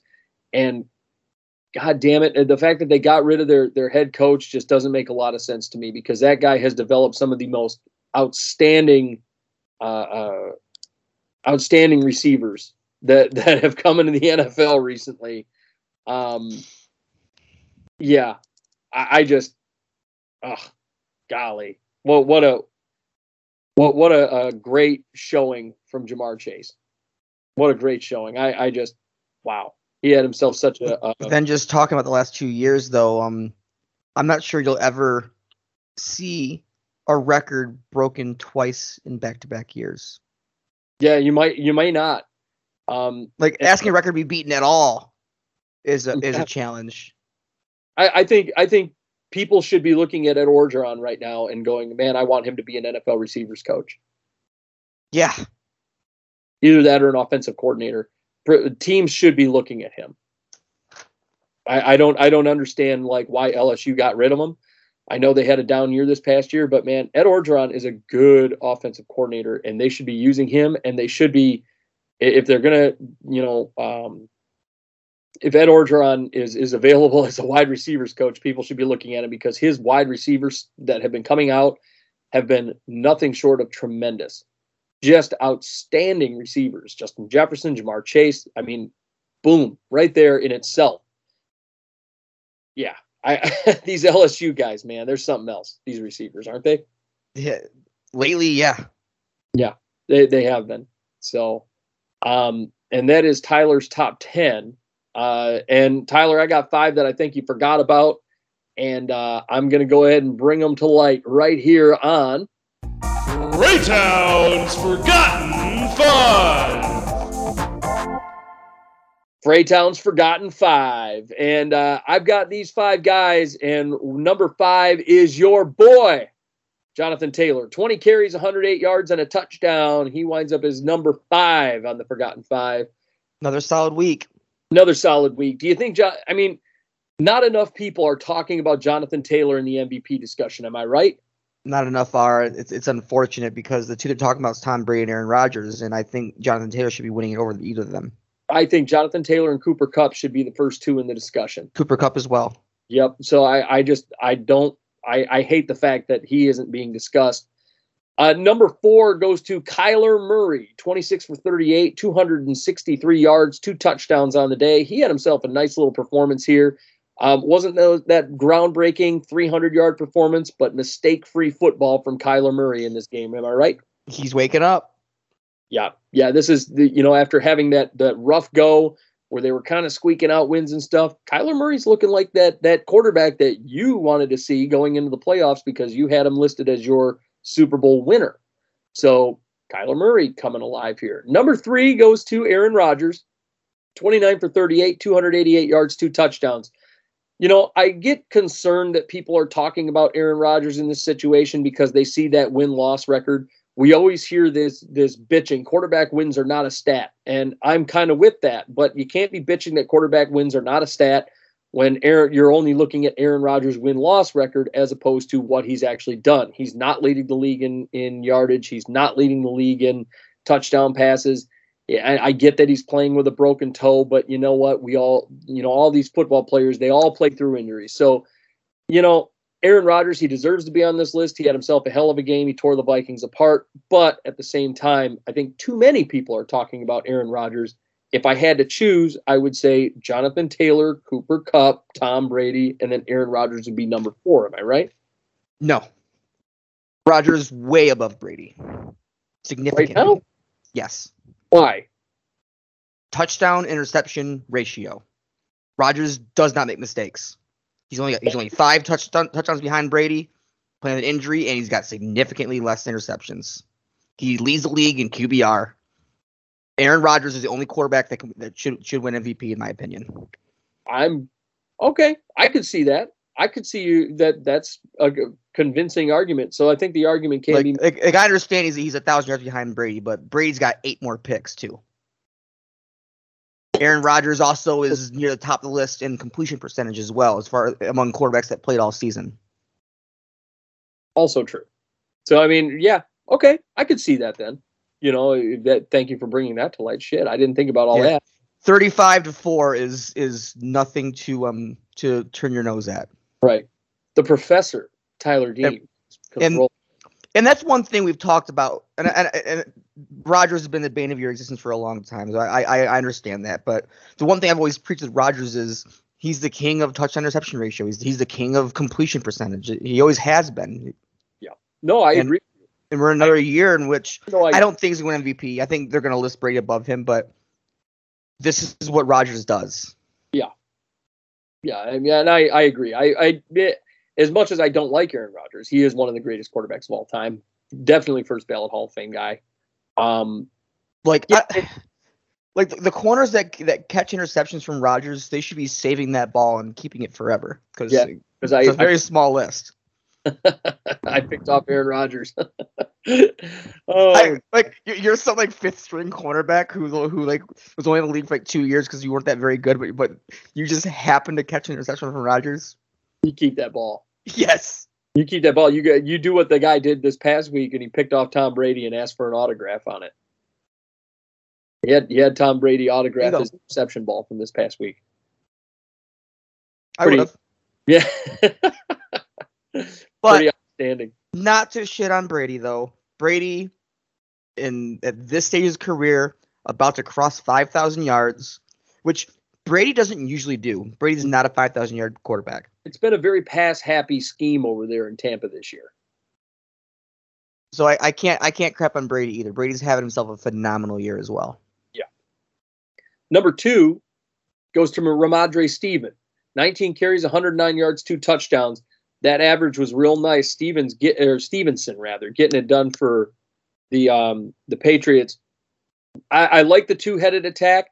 Do you still think that this is the Damien Harris show going into next season? Yeah, it, Damien Harris is still playing um lights out right now. It's still in his, in his court. Yep. And also on that same team gives us number one, Mac Jones, 22 for 30, 227 yards, three touchdowns. Um, Mac Jones, you know, it, it wasn't a groundbreaking performance, but those three touchdowns, he played good game managing football. Um, I, I really, uh, even though it was against the Jags, I, I really like Mac Jones. I, I think he needs to hit the weight room and get a little more arm strength there. But ultimately, I think he's played extremely well this season. Don't you? He he has. He's surprised me and you. Yeah. We're, we're sitting here jaw dropped at how he's been doing this year, and I want to see how it continues in the Yeah, playoffs. It, this this kid could wind up being. I, I think that the Patriots do have their franchise quarterback, don't you? I do. I, I I think you're. I think they do. Yeah. And um, now it's time for the part that I know you love, Tyler. This is the part where we get to crap on people. It's time for Freytown's Forgetful Five. And number five goes to Trevor Lawrence. 17 for 27, 193 yards, one touchdown, three interceptions. Look, I know Trevor Lawrence has had a really, really tough go this year with all the coaching issues and Urban Meyer and and you know Darrell Bevell's a good good offensive coordinator. He's not a good head coach uh, you know, we we need a, a young guy or, or a guy that's over there that's that's able to coach up young guys in Jacksonville and, and Kellen Moore. Kellen Moore. Kellen Moore. I don't know that Kellen Moore is the guy for the job. I, I really do think that a guy like a Doug Pederson, you know, uh, a Jim Caldwell, something like that would be really really good for Trevor. Those Lawrence. should be good too. but he's had a really rough go this first season, and it's unfortunate for him because he still does show a lot of promise, in my opinion. I like I Trevor. agree. I like Trevor Lawrence, and and I, I just really think that that um, I would really hate to see this kid's you know career go down the shitter because Urban Meyer didn't know what the fuck he was doing over there. So Trevor Lawrence, 17 for 27, 193 yards, one touchdown, three picks. He is number five on the list. Um, number four goes to Baker Mayfield, 16 for 38, 185 yards, two touchdowns, two interceptions. He had a 42.1 completion percentage and 56.2 QBR. What a horrible game Ugh. Mayfield. Um, and and look, I get it. The guy has been dealing with a shoulder injury, and a lot of people are crapping on him and whatever else. I just I think Baker Mayfield. I think it's a lot more predicated on his decision making, as opposed to Baker Mayfield having an injured shoulder. Don't you? Safe to say he's not getting 40 mil. I would think that's very, um, they they picked up his fifth year option. They they that was before the year started, though. yeah they picked up. I don't know if they're if they're glad they did that or not. Yeah, I don't know if they're they're happy about it, but at the end of the day, um, Baker Mayfield, you know, he, right now he's listed as trade bait. Right now, that's that's what people are saying about Baker Mayfield is that that Cleveland's getting ready to, you know, cut bait and get him out the door. So we'll see if that happens. And that's what's wild is he's going. So he's through four years. He's had two very bad years and two very good years. Who is he? I- Does anybody know? I don't know. Really? I don't know what he is. I don't know what the hell Baker Mayfield is at this point. Does anybody know without with with with the confidence to bet your entire net worth that you know exactly who Baker Mayfield is? I, I don't. No one does. No one. Does. Because when he's good, he's very good. When He's Right. bad. He's real bad. Yeah, I, I'm not. I've never been sold on Mayfield. Um, you and I, you know, it, it was really hard not to root for the guy when he came in. You know, in that game where, you know, Cleveland finally got its first win after all that time, and you know, it, you wanted to root for the guy. But at the same time, even though we, we thought he was going to be a bust, I mean, it, it was hard to root. It was hard to root against him, you know. And I don't know. Over the last couple of seasons, you know, some like you said, when he's on, he's on, and when he's not on, oh man, it's a it's a train wreck. And that's kind of what we've seen out of Baker is is you know a train wreck season this year, and and you know he's he's attributing it to oh I was hurt, I was hurt, I was hurt. Okay, cool, you were you were hurt, you were hurt. But at the end of the day, some of that stuff, I mean, it really looked like a lot of a lot of of bad decisions and a lot of these things were occurring before the shoulder injury. So I don't know. I really don't know what I what I feel about Baker Mayfield at this point. I don't know if he's the real deal, but we're gonna find out if the the Browns decide to retain him. But trade rumors are swirling about him. So I mean, yeah, Baker Mayfield, bad week this week. Uh, number three, this one's going to be a little surprise for you because this guy's in the playoffs. Josh Allen, 11 for 26, 120 yards, three interceptions. It's very clear to me that he cannot figure out that Patriots defense. Am I right? That seems to be the case. I mean, they they've got his number. I don't know what it is and this is not what you want to see out of Josh Allen moving into the playoffs. You they know, didn't play the Patriots this week. uh, I'm sorry, did I say Patriots? I I forgot who they played this week. I don't. I know they won. Yeah, they they won. I know they won. I'm just like, huh? What, what the hell? I mean, No, I, I'm with you on that. It, it was. It was watching him. They have these streaky performances. It's not quite Baker bad, but it's Sorry, still been. Falcons this week. They played the Patriots, the Patriots the week before. Yeah. But it, it, it is a bad performance from Josh Allen. I, I just, ugh, I don't know what in the hell is going on with him. Um, this is, you know, he's sort of streaky too. He gets really hot one game and then really bad the next. Uh, there, there are games from Josh Allen where you're like, okay, there's the guy we saw last year. And then there's games like this where you're like, what the fuck? What, what, what happened? Do you think teams have him figured out at this point? I don't know because in the week the week prior though, um, he, he's he's been very good this season as a whole. And then, then we have weeks like this, like they, he went out and put up a, a juggernaut of points against the Patriots. Yeah. So, so I mean, I don't know if it's that he's figured out. I think that I think it's just them being one dimensional at times, and, and then them getting exposed for it. yeah. And I think that's a kind of a condemnation on Brian Daboll, don't you? Yes. I, I really do, and and that's why I'm I see a guy like Brian Daboll, and I'm like, mm, I don't know if I want that guy as a head coach, because whoever whoever has him as a head coach, you're going to see a very pass happy offense. I don't really think that it's going to be uh, uh, a well meshed, you know, uh, a machine there. I, I really don't think that that that's going to wind up being effective.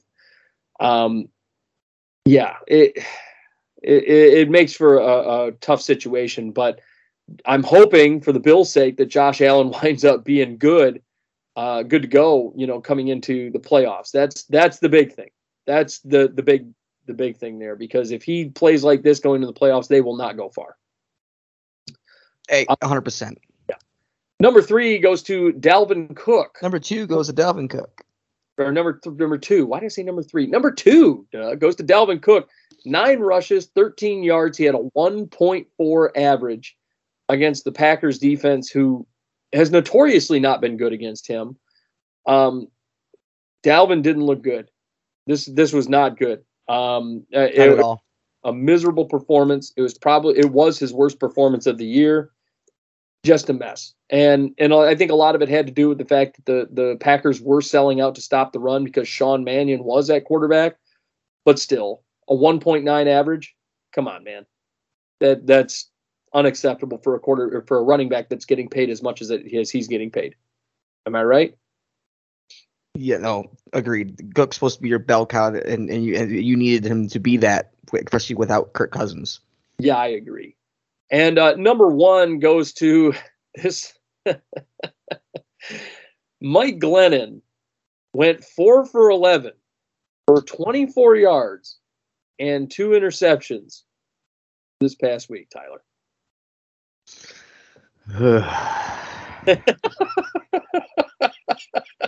Four for 11.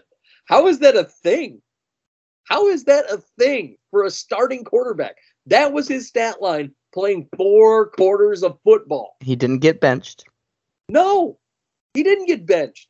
How I mean, he did not get benched? it's still kind of better than Mac Jones from a few weeks ago. Or I- maybe not. I don't know. I, I don't know because at least Mac Jones completed more than 50% of his passes. He only threw the ball three times. Yeah, exactly. He had a better completion percentage in the high winds. I don't this I would argue right now that this performance by Mike Glennon is the worst quarterback performance of the year. You Honestly, better be careful. He's uh not to spoil next week, but he's encroaching on some territory he doesn't want to be at the top of the list of. Yeah, yeah, I know. Well, he he's not going to get there because he he I will we'll jump into that shortly, but he has been ruled out for this upcoming week. So he, he, It's still sad that he's in the top five and he's only played three, four weeks. Just saying. for the LVP. Yes. That's funny. Oh man, but those, that is Freytown's forgetful five. Now, Tyler, we've got our rookie rankings. We're right up in the last portion of the the the year here. Um, and we we've got them uh, laid out. So why don't you hit me with some of those rookie rankings? All right, so we have the band of outside looking in talent of nine guys, just just not quite there. Just you got guys like in no particular order. You got Najee Harris, Amon-Ra St. Brown, Pete Werner, Jeremiah Owusu-Koramoah, Trey Smith, DeVonta Smith, Javonte Williams, Kwity Paye, Odafe Oweh. Yep. A lot of guys who are having very good years. Yeah, they're not having bad years. I just I just think that they they all those guys, you know, they're they're they're just getting eked out by some of these guys that are on that lower portion of the the top 10 rookie rankings. Um Yeah, and, and plus other scenarios that are kind of hurting some of them too, like Oweh, for example. He's obviously he's obviously a, a product a, a victim of being the only healthy player on defense right now. right, uh, Owusu-Koramoah, uh he was out for that month. He, he's hurt for a while. Uh, And that, that Javonte Williams splitting with Mar- Melvin Gordon, and right. All of them still having very good years. Kwity Paye was hurt for a little bit. Um, DeVonta Smith has had a good year, but you know I, he's just been beat out by by certain guys on this list. You know, so I mean I, I'm with you. I, I I think a lot of these guys like Trey Smith also he had himself a really good year, um, and and you know he's he's been you know kind of declining a little bit, but he just got beat out by some of these guys. I, I yeah I, I mean and it's and it's close. Weirdly enough, it's it's been very very close as far as the outside looking in versus like eight nine and ten there. So Mhm. yeah, it, it's been an interesting little situation. but number ten, Kyle Pitts makes his way back on the list. He had a big game this last week, and Kyle Pitts is the first rookie tight end in a long time to break a thousand yards. Um, he he gets it done. Uh, the, I think he's the the star of the Atlanta show right now, and uh, especially yeah. with the uncertainty of everything that's going on with Calvin Ridley. Yeah, I think he's the star right now. He's going to be a stud tight end for a long time, and the fact that he was able to do this as basically their their you know only target for Matt Ryan recently. Yeah, I like him on this list. I I, I had him go up. I had him at nine. He winds up at ten. That's about where he needs to be right now. I, I mean, he's not. He hasn't been a. Uh, I mean, I guess technically he has been a world beater because he's still putting up really good numbers in spite of the fact that Calvin Ridley's not around and and the hodgepodge that they have going on at running back and so on and so forth. But you know, it, he's he's performed extremely well. I can only imagine what's going to happen when he gets like like amazing receivers on the field working with him. Number nine, Penei Sewell. He he drops a little bit. Um, I had him at seven. He comes down to nine. Um, and that's okay. Penei Sewell, he he had a rough go to start the season, but over the course of the last seven, eight weeks, he's had really good games. Um, sort of a rough go this last week, but still he he still gets it done. I like Penei Sewell a lot. I, I really like him. Um, is he the best tackle to come out of this draft? No. But he's very, very good, and he's a key cog for those Lions, that Lions team, for them to build around moving forward. He really figured it out in the back half of the season. He did, absolutely. Um, and and we, Because if he if he played in the first half of the season as he did in the back half, he'd be above Slater. right, and, and you and I, you and I sat there going like, "Wow, wow!" This li-. like I remember about six weeks into his little tear there, we were going, "Man, Penn over the last six weeks has been a monster." And and this is about where he needs to be around that nine mark. He hasn't been incredible, but it, it- you know the, the back half of the season he's been great. So yeah, Penei Sewell, I dig it. I think he definitely needs to be on this list. Number eight, Jaylen Waddle. Um, y- you had him higher than I did. I had him at 10. He goes up to eight. You know, Waddle has been one of those guys. Um, he he moved down on my list really through no fault of his own because he didn't play last week. But he um, he's still, you know, eh, a great receiver. Great receiver. He he turned it on late. He showed that he can be and should be the number one in Miami moving forward. Um, he stayed healthy all year. He's a great possession receiver. I think Miami figured out how to use him better than in the later in the season than they did early on because early on it was really clear that they had no idea what they were doing with him. And I think you might have got yourself mixed up somewhere because Jaylen Waddle did play. He had, he had three receptions for 47 yards. Was it last seven, week he didn't seven targets. And he has Was- missed a game in a while. I could have sworn that he got ruled out last week. Maybe he missed back half the game, but I'll have no. Either way, I mean, he had a performance that was fine, but kind of dropped some some other good performances. One of which being Mac Jones at number seven. he missed week 14. That's what he missed. Wait, it was week 14 and 15. I'm looking at his numbers right now. Those are the two weeks he missed. So getting a little mixed up. My fault, but still. Jaylen Waddle. I, I do believe he needs to be on the list. Absolutely. But uh, yeah, but as I was saying, number seven, Mac Jones. Yeah, Mac Jones. Um, what else is new? he's he's the the star quarterback for for the the Patriots. He he leads them back to the playoffs after having a a sort of rough start to the season, and then he they go. I think they won seven or eight in a row. I mean, yeah, he's. Yeah, I I think Belichick figured him out, and I think Mac Jones figured out Belichick's system, and it works really well. Mac Jones fits the mold of a Belichick quarterback, but he doesn't have the uh, like the complete arm strength. And and like I keep saying, the guy needs to hit the weight room because if you can't trust your quarterback to throw more than three times in high winds, then we have a problem. You know, I I, Especially I you play in New England. yeah, I, I it just he he needs to to be able to to take those deep shots down the field, and I don't think we've we've necessarily seen that a lot out of Mac Jones this year. Um, there there have been some rarities, but yeah, his he's good. He's obviously a very good quarterback. Obviously, they're in the playoffs, and and I, I think you know he figured out Belichick's system, and I, yeah, I, I think he's a franchise guy. He did. This is about where he needs to be um, because of his deficiencies. I, I you know, I, I- I'm I'm good with Mac Jones. I, I like him on this spot. I think it's really solid for him. Number six, and potentially dropping, is Nate Hobbs. Yeah. So Hobbs, he had himself. He dropped a little bit on my list, but it wasn't. You know, he's supposed to play this week, um, regardless of of what went on. Um, because that shouldn't come into play then, but yeah, it be should- some long term. he moved down a little bit for me through no fault of his own. Um, Yeah. he he winds up in the sixth spot for me. Um, I think he's he's about this is about where he needs to be. Again, he's a beacon of consistency at the corner position. He's he's been good across the board in every category. I like Nate Nate Hobbs a lot. I think the Raiders have their number one. Um, and yeah, you know, I, you, th- that stuff could come into play, but I don't see him really missing much time. Um, the the NFL may suspend him for a game or two moving into next season, but but he's not going to miss any time. Well, Uh, Raiders players don't learn to stop drinking and driving, apparently. Drinking and driving is, is apparently a huge problem in Vegas right now for the Raiders guys.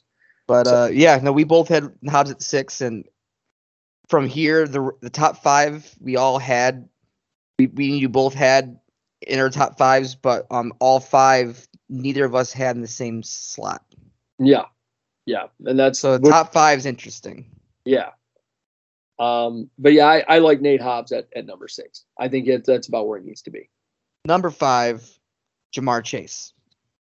Well, I yeah, I had him at five. Um, I don't know, man. this guy, he took a jump. I mean, we I had him down at like eight, nine, ten last week. He took a jump on my list all the way up to five after that performance he had this past week. Um, breaks the against what's been a stout Chiefs defense in the back half of the season. Yeah. Um, breaks the rookie receiving yardage record, scores three touchdowns, huge performance. You know, you I really hope he's not getting into like Tyler Lockett neighborhood where, you know, he has like four big games out of the season and the rest of the games he stinks. Um, he he did have a really big lull there for a minute. And he he's shown up. He's figured it out, which is good. Um, but yeah, I, I like Ja'Marr Chase. I think this is about where he needs to be because of that lull. We'll see what he does in 18, but I don't really think he has much of a shot to be number one like we originally thought. You know, we we originally thought he was just going to dominate all the way through. About I don't know, seven weeks ago, we were talking about, oh man, this guy's going to be the the guy, and uh, he he hasn't been the guy for for a while. But I think he he if he performs well enough this week, he could wind up in the top three again. Don't you? And I had him at three. I, so I, I think that, that that definitely is the case. Yeah. Number four, Jevon Holland. Yeah, I um I moved him up on my list to be honest with you. I I was um I had him at 4 last week. He moved up to 3. Another guy kind of like Hobbs where I I just think he's the the beacon of consistency over there in Miami. He he is consistent and he's great in coverage and his his grades look great across the board. This guy is awesome. He is a star safety. Are we in agreement that uh Miami, I mean, regardless what happens this week, Miami's gonna be is gonna get the gold star of the draft winner. Absolutely. They had such a good draft. Their last two drafts have actually turned out really well. To be honest with you, uh, looking at, at Miami's last two drafts, I've been going, wow, they, they've actually drafted well for the last two seasons. Um, Jevon Holland is a stud. He is a stud. They got him in the second round. I like him a lot. I, I do. He he is is, and he's more of a coverage safety than anything. That that's what he's good for.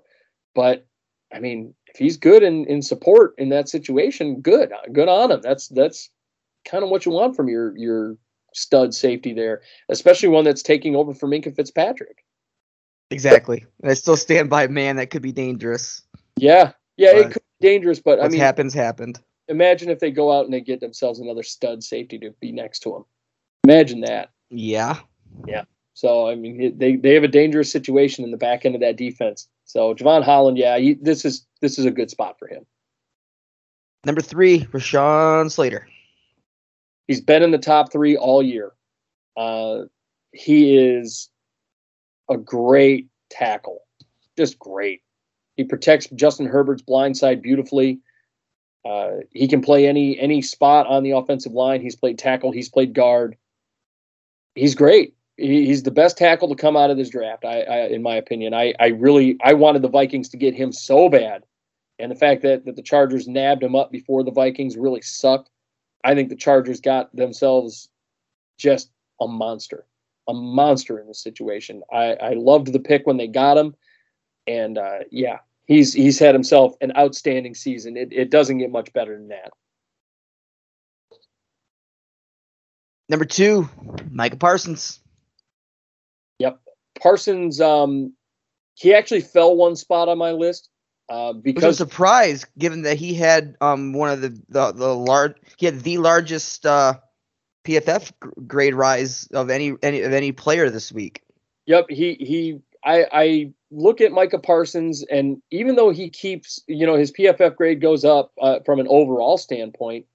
Again, I I I have a problem, and and I I understand there are niche players out there. I have a problem with a middle linebacker that is a one-trick pony, and I I just I really have a tr- I have trouble with that. The man can't cover. That's that's kind of what my takeaway is on my. But there are three. I still stand by there are three four, so that's not his job. It's the other middle linebacker's job. and and but when they do need him to dip into coverage, the man can't cover, and and even in his run, his his run coverage is bad. That that's another thing. His his run stopping is bad. But those are the numbers that are, that are eh, is what's been going up of the last two weeks because that's why it's been such a rise is, is because that that low hanging weight has been getting has been improving little by little. Yeah. The, so the his run coverage, his run stopping is is in the fifty range. Um, according and that's again Pro Football Focus. You know, it doesn't tell the whole story there, but I just I kind of see a guy where it's it's very um it's very replacements where it's go get me the ball, go hit that one guy. I want you to hit that one guy, and that's all I want you to do. I want you to attack the quarterback, and that's all. That's You and, and you just described T.J. Watt. I don't I don't know that that's TJ Watt because TJ Watt is still is still good in in run coverage if I'm not mistaken. He's not good um, in pass coverage. Yeah, I, I mean, but it, he's he's considered an edge. Let's see, yeah, pass rush is a 90.5, but his run defense is a 66.4. I mean, it, it that's that's the difference between Watt and him. you know, it's the the the run defense that that's what what makes the difference. Um, if Micah Parsons can improve his run defense, then then I'm having a different discussion right now. But I, I'm I'm big on the fact that you, you can't just be the one the one trick pony. and and that's the problem for Micah Parsons is he's a one trick pony. That's that's the problem I have with him. But um, and I don't think it's necessarily true, but I know we're we're we're at a little bit different odds on that one. Yeah. And and number one's Creed Humphrey. Um, a little bit of a regression, but not really. I think it's just more of a of a of a of, of a thing settling out. yeah, yeah. I mean, Creed Humphrey, he is just. I believe firmly that he's the steal of the draft. I really do. I, I think he's and yeah, and while I have Parsons over Humphrey, and that's likely not not to change this week. Um, where where I do have a problem is, and and, and we're going to see that come award time is, you're not going to hear Creed, Creed Humphrey's name come up once for Mm. offensive rookie, no, you won't. and And- they're they're probably going to list five different offensive people, and Creed Humphrey's name will not be mentioned. We need to normalize offensive linemen being recognized. I agree. I 100% agree. And because you and even ignoring Humphrey in this scenario, guys like uh Chase and Waddle, and you know specifically to like Harris and Dev- Javonte Williams, wouldn't be having the seasons they have without guys like Humphrey, Slater, Penei Sewell, Yeah. Trey I- Smith. I, I think sometimes you know the NFL it, it, they they glamorize these these I guess you could call them sexy positions. the, the, the skill positions. Yeah, and and and they- they're they're because they're more sexy in the in the discussion. And to me, in my opinion, I just look at at those and I'm like, eh, okay, whatever. You know, like that that's cool. It's cool that they're gonna they're gonna go ahead and uh, we want to have that star receiver. Ain't, nobody losing their mind over a center. Okay. But to me, I'm I'm looking at at a center and I'm going, "Hmm, okay, this center has been you know red hot and uh, he has been the the best center in in all of football. He's been the one of the best, one of if not the best graded out lineman in all of football. We should be talking more about him. and and that's the thing too. And and anyone you ask, like, in the same breath, people talk about how um, a lineman shouldn't win the yearly awards, but they'll also they'll also agree when you say football's won in the trenches. Yep, Like, that's the truth. Take It a is- step back and think about it. What you what you're saying here, because if you're saying football's won in the trenches, then you should be saying that these linemen should be making more more money, if not as much as as your skill positions. I agree. So I mean, it, and I, I, one thing, and that's one thing I'm really proud of on our show is that that we aren't discounting guys like Creed Humphrey and Rashawn Slater and Penei Sewell, and we're talking more about them, and we're we're giving those guys that that um that rub, I guess you could say, as we we call it in the wrestling terms, to you know point out, hey, these guys can be rookies of the year. These guys should be considered for rookie of the year. So I don't know that we're gonna we're gonna break the mold, but at least we can, you know, create our own here and, and say, hey, what about this guy? So I'm I'm really proud of that. Um, but yeah, Creed Humphrey right now leading the charge. So that's exciting. Now, Tyler, we have some news around the league, and um, I really do think we need to to tackle some of the. Well, we got two. Well, technically three elephants in the room. Well, there's one there's one Tyrannosaurus sized elephant in the room. Yeah, let's talk about the smaller ones first, real quick.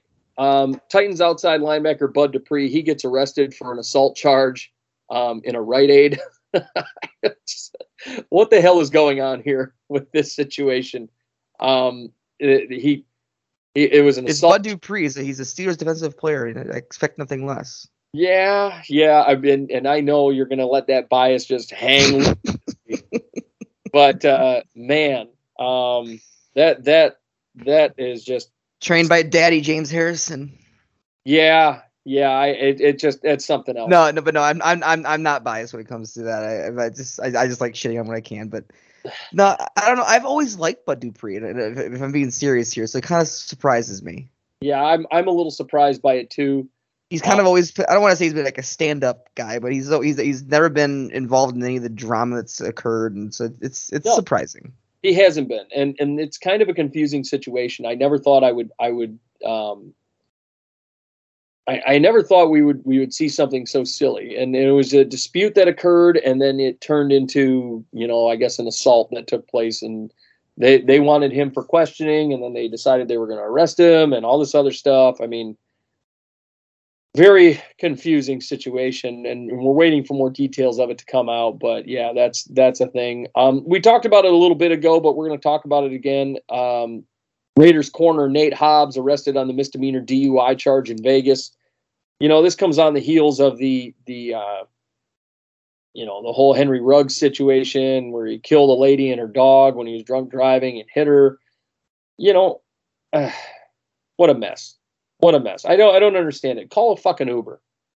Can somebody yeah, call the man an Here's- Uber, please? here's Like- what I'm gonna I'm, I'm gonna say on this though, and it's probably the wrong opinion to have, but because at the end of the day, people need to take responsibility.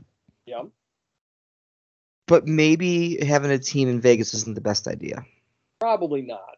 Since it, because most adults can take care of their business, but you're talking every year you're gonna have a group of, let's face it, young kids playing in Vegas, practicing in Vegas, and a lot of them it's possible they've never even fucking been to Vegas. yeah. Yeah, and, And they're and you're right, they're kids. And we've talked about this when it came to Henry Ruggs. Like, would you trust 22 year old you to um just be running rampant, no no one to no checks and balances to be living in Vegas? Oh hell no. You'd be in jail Yeah, potentially. I I'd be in jail potentially. Uh, yeah, that's that. I agree. I, I think Like- it was a bad idea. Yes, it's it's on you as as the adult. I mean, even at 21, 22, to find a way to mature up. But. Being in Vegas to having to do that at the same time and figuring yourself out and trying to play football, it, it doesn't make a lot of sense and i don't uh, like like you were saying i don't i don't really think that we're going to have uh, uh, i don't think vegas is going to have a very good track record for a while having some of these young kids out there doing what, this this is year one, correct? year one one of hobbs Or is this year two in Vegas? this is this is year two in vegas but it's And it, and Raiders have had a significant criminal record problem Yeah, since that and- move. uh, particularly with drunk driving. Yes. point that out there. You've had three accidents three drunk driving accidents. You've had josh jacobs you've had henry ruggs and now you've had the the nate hobbs drunk driving. I guess he was um, he was getting ready to leave the parking garage and decided he wanted to take a nap right in the middle of the exit of the parking garage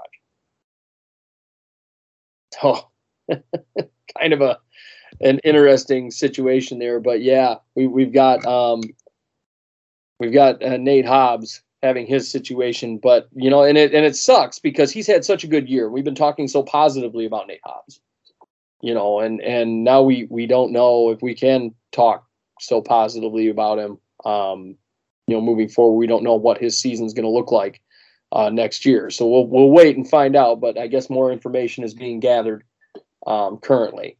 Um, but the big elephant in the room, Tyler, and let's let's talk about him. Um, you know, over the last several years, this guy has been just obnoxious. And we're talking about Antonio Brown here. Um, during the game on Sunday, uh, according to Antonio Brown, he had an ankle injury. Um, the, the coaches knew about the ankle injury. They told him to get in the game. Um, he said, "Ah, I can't get in the game. My ankle's killing me, and I don't know if I can do my cuts and stuff on it. And and they told him you're done. So he gets all pissed off and he takes off his pads and his his jersey and his wristbands and everything. He just starts stripping off his clothes and he's throwing stuff into the, the audience. And the thing that gets me about it is this is an ankle injury and he's bitching and complaining about a supposed ankle injury. But then he finds himself jogging and doing jumping jacks and jumping around like an asshole in the end zone in front of all these fans. So it makes me think that the ankle injury is fucking phony. Eh, eh, that's that's well, I don't think it's phony because he's he's been he's he's he was in the injury report and has been the last few weeks. and I get that, But but it makes me you're out there jumping around, so it, it's not that definitely wasn't as bad as he was claiming it to be. Exactly.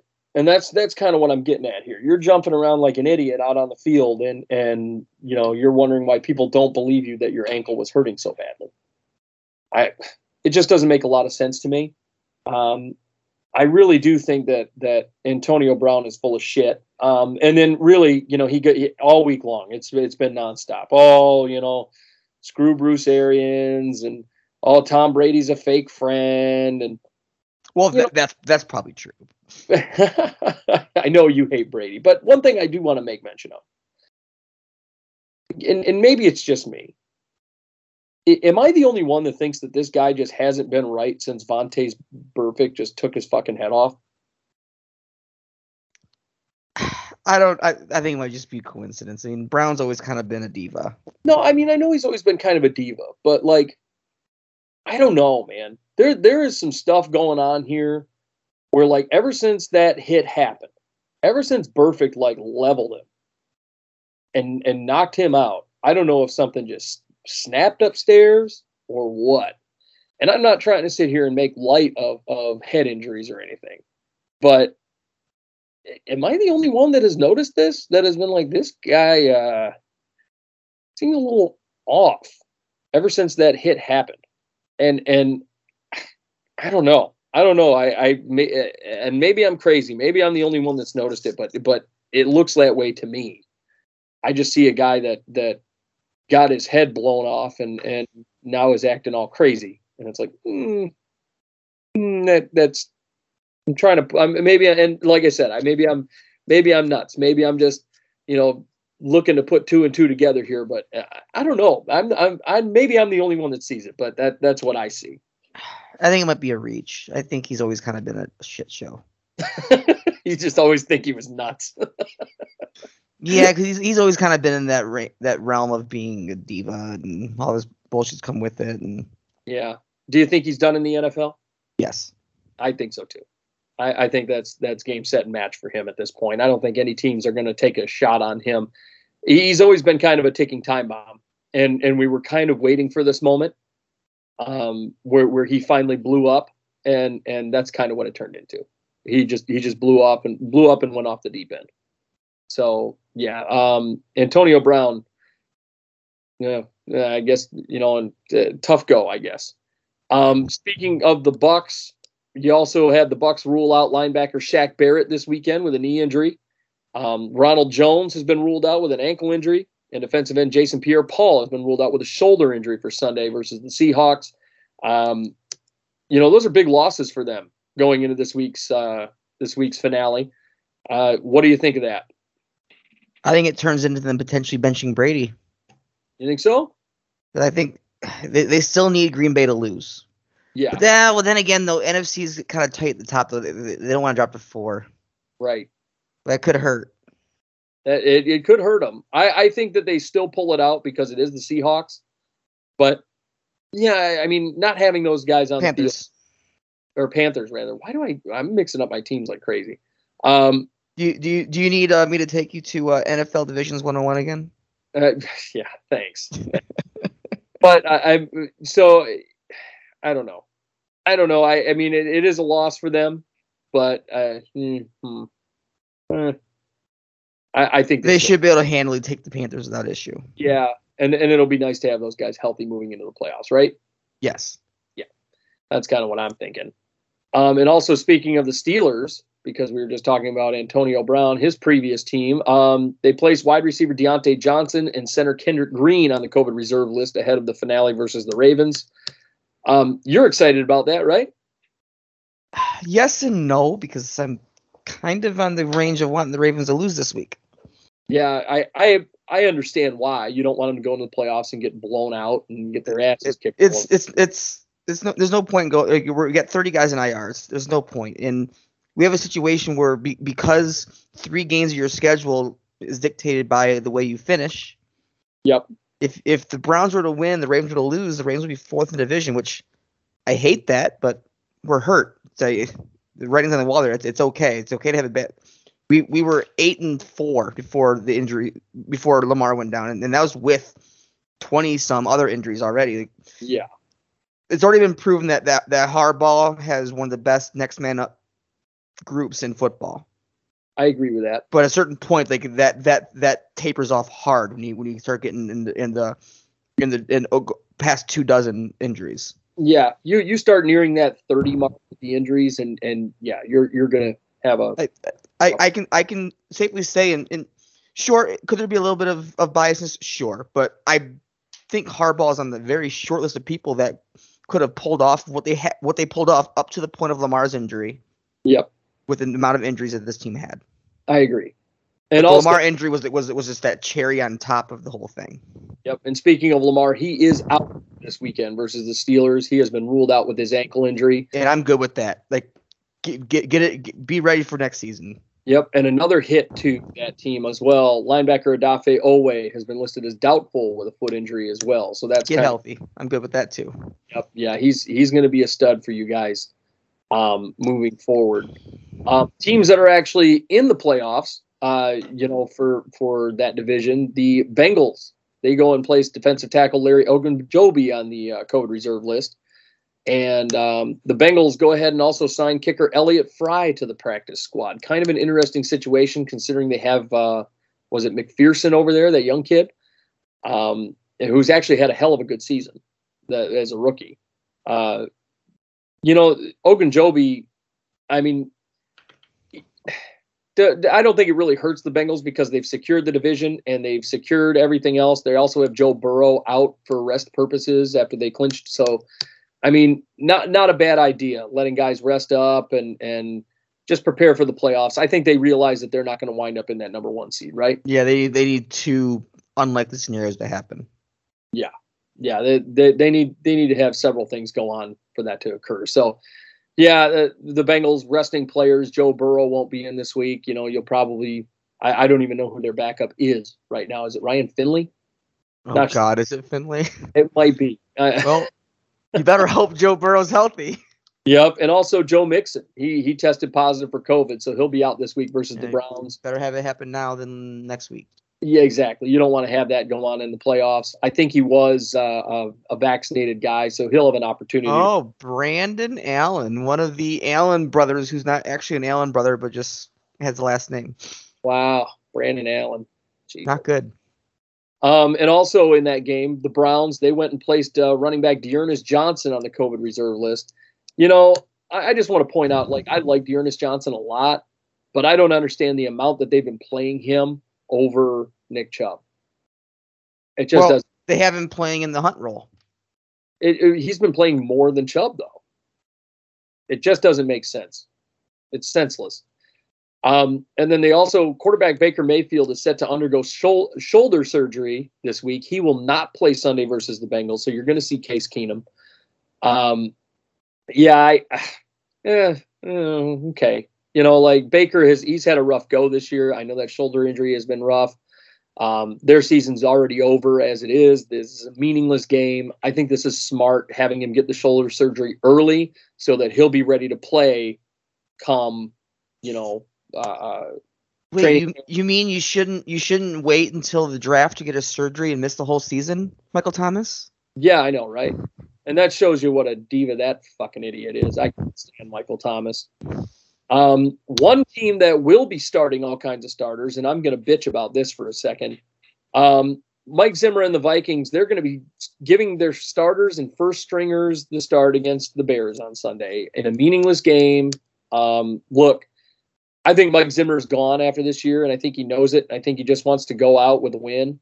Um, rumors are swirling about Mike Zimmer and Rick Spielman's future in Minnesota. Um, you know, Zimmer says it's it's quote unquote not for me to judge. Um, but you know, he he said in his one uh, what I think is his final interview with Paul Allen, saying he can stand proud knowing what he accomplished over in Minnesota. And you know, look, Mike Zimmer, I, I'm I, I like Mike Zimmer as a, a person, as a as a human being, as a father, a grandfather, and and really for the first part of his tenure as a coach, I really like Mike Zimmer. But I think these last two years have been a disaster. Um, Dalvin Cook said, uh, you know, I'm going to go to war with Mike Zimmer anytime, and I don't know what the future holds, but I love this coaching staff that the Vikings have. You know, eh, I think Mike Zimmer's gone after this year. I think it's really, really dumb to to put your starters in in a meaningless game when you could be losing that game and just say fuck it, put your backups in, see what you got in Kellen Mond, see what's going on, and then maybe go, oh, okay, well, you know, we don't know what we've gotten in Kellen Mond, but we're going to find out. And if he plays like shit, oh, well, maybe we'll draft a quarterback. Or, oh, if he plays shit, okay, well, maybe we'll develop him and, you know, maybe start him next year and we'll trade Kirk and we'll, we'll get another first rounder and see what we can do. No, no, no. We're just going to start our starters, and we're going to take all of these starters that we have as as potential draft, you know, or, or trade bait here, guys that we can get something for, and we're going to risk all of them getting hurt. It's like Well, Mike. and even even more than that, though, I, I know it's technically meaningless, but if you go and start all your starters and say, say you go and lose to the Bears with Justin Fields, right? Well, Justin Fields is out this week. okay, or even Andy Dalton. Let's say you go to lose the Bears with all your starters in at full at full strength. Like you're risking a a pretty rough moral shot going in going into next season right off the rip. I agree. I It's agree. a pointless game. Don't risk the moral shot on a team that's already dis- team that's already disappointed in what, what the season's been. Give the second team a shot and see if you can find some diamonds in, diamonds in the rough going into next season. Yeah, and and that's that's the thing. I, I think the Vikings they have they have some work to do with the cap. They're eight million over the cap with only forty four guys signed. Um, they they need to find they need to sign at least eight starters.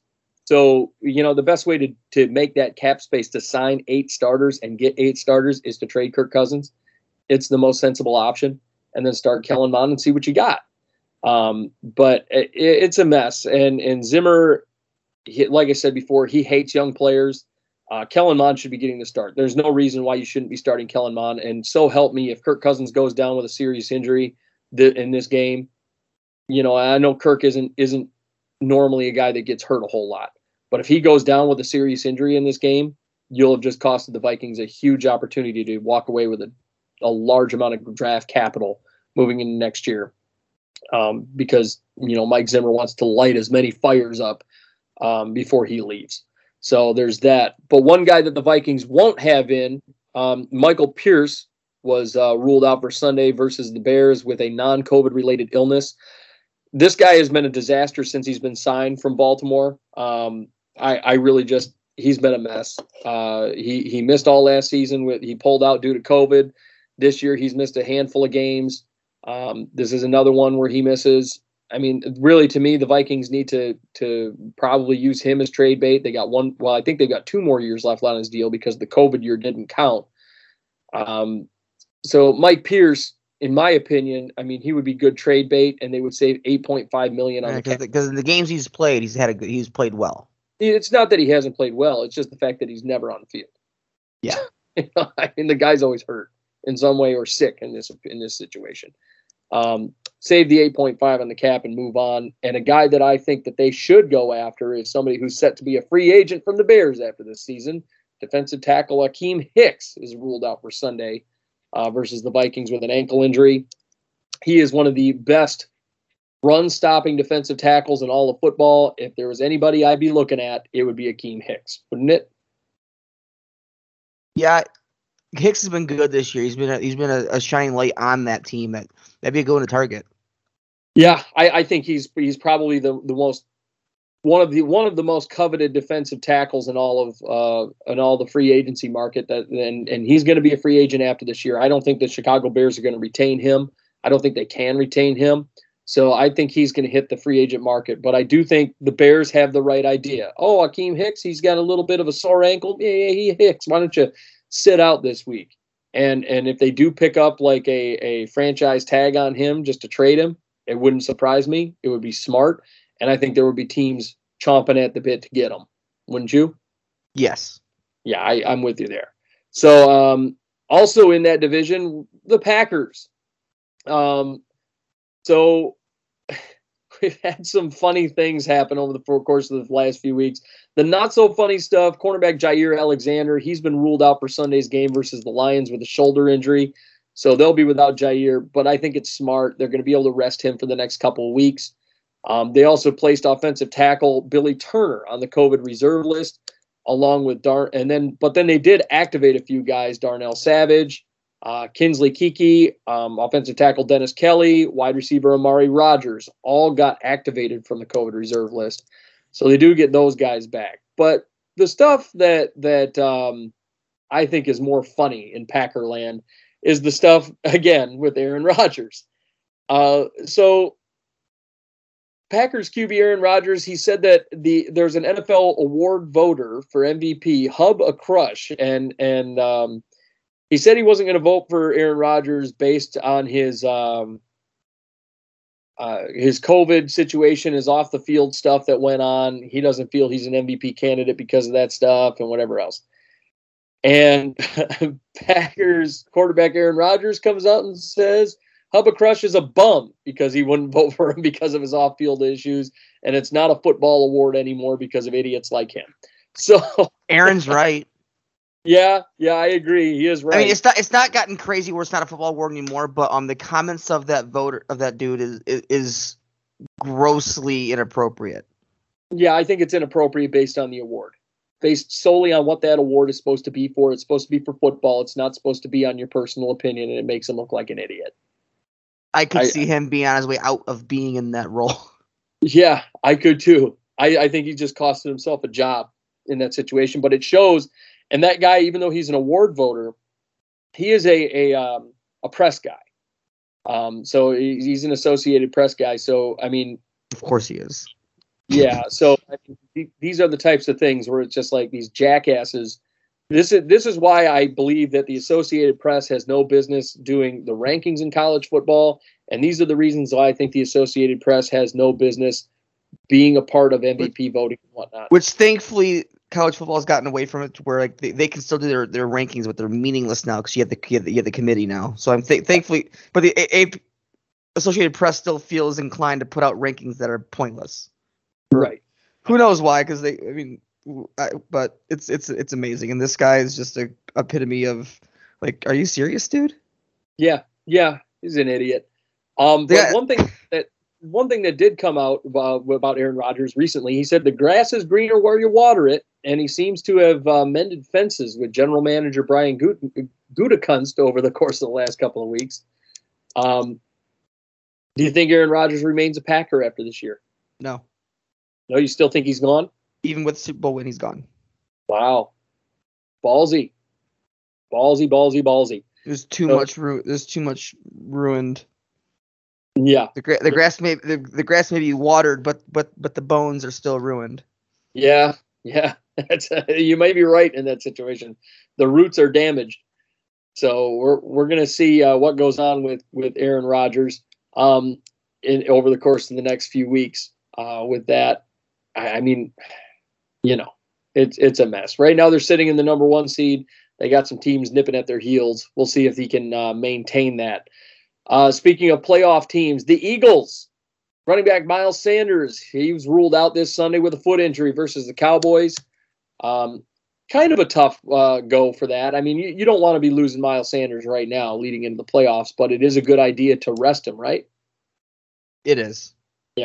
And they also placed uh, center Jason Kelce, defensive lineman Fletcher Cox, tight end Dallas Goedert, and 12 other players on the COVID reserve list ahead of Sunday's matchup versus the Cowboys.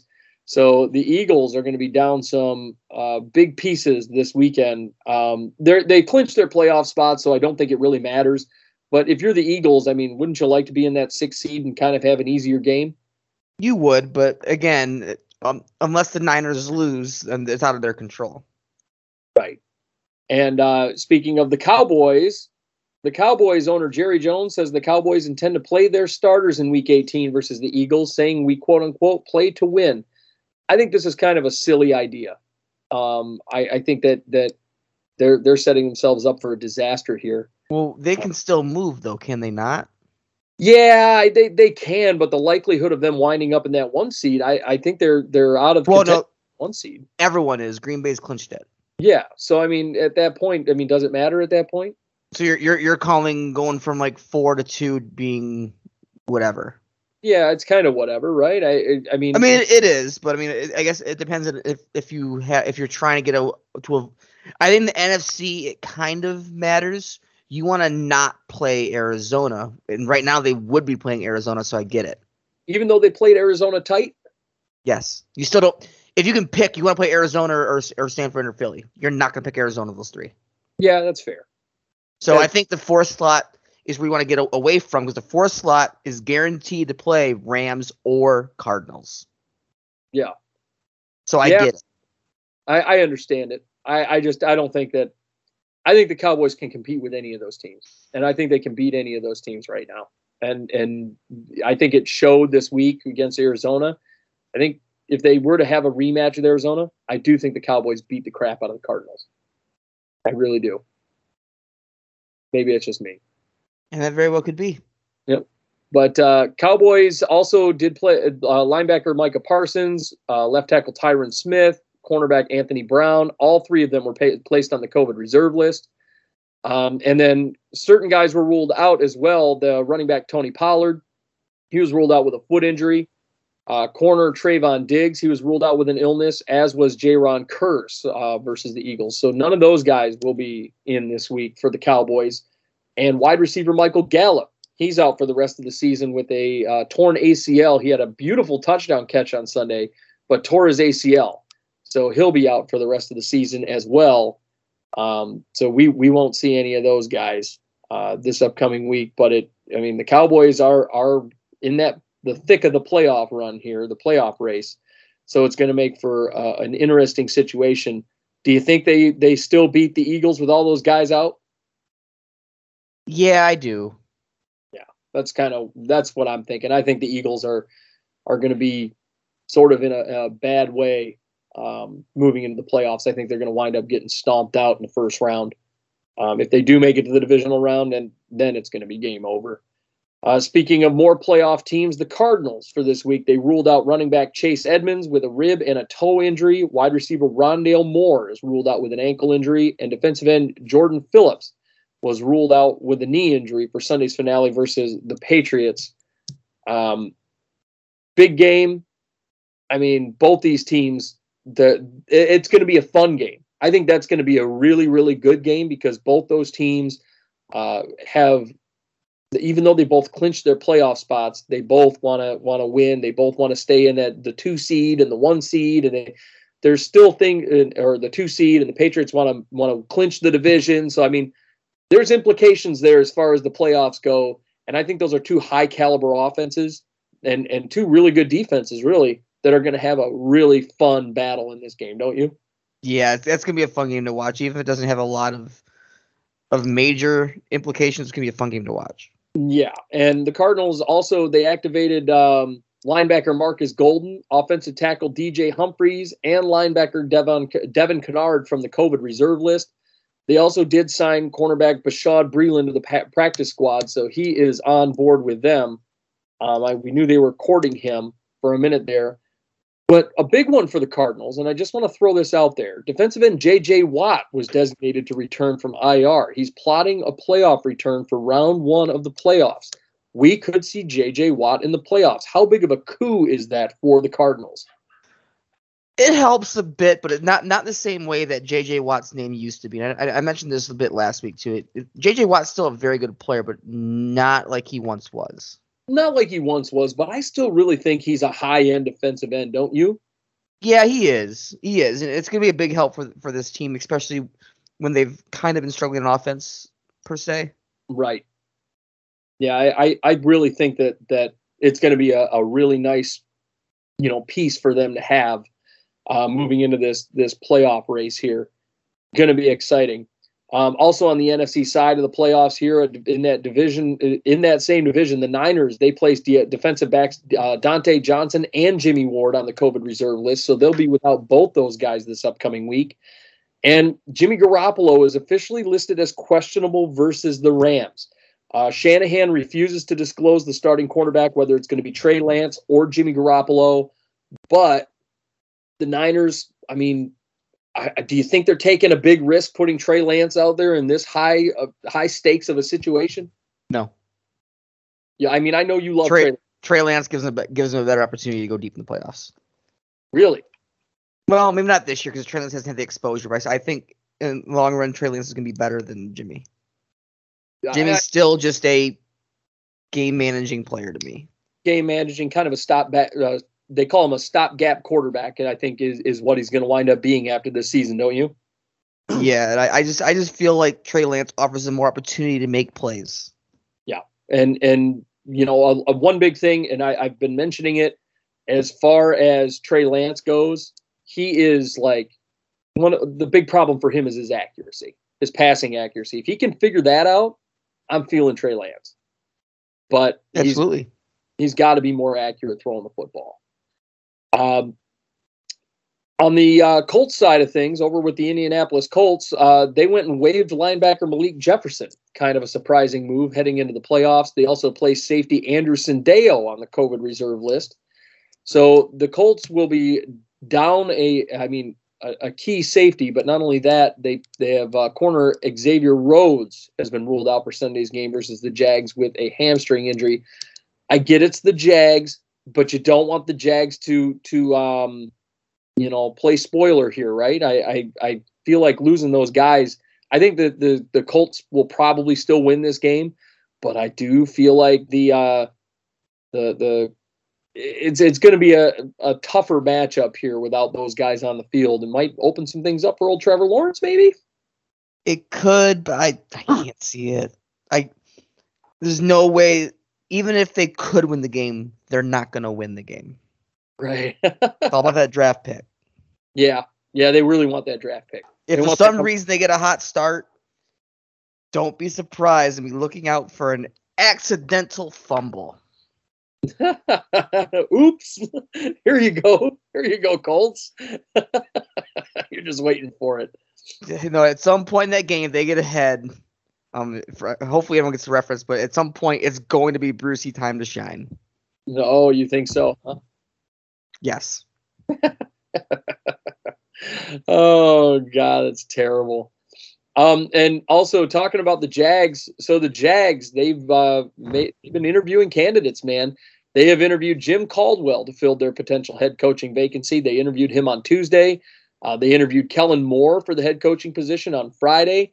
And now they're set to interview Bill O'Brien for the head coaching vacancy. Uh, Bill O'Brien right now is the offensive coordinator for the Alabama Crimson Tide um, in college. So, I, look, I like Bill O'Brien. I'm going to first start by saying that.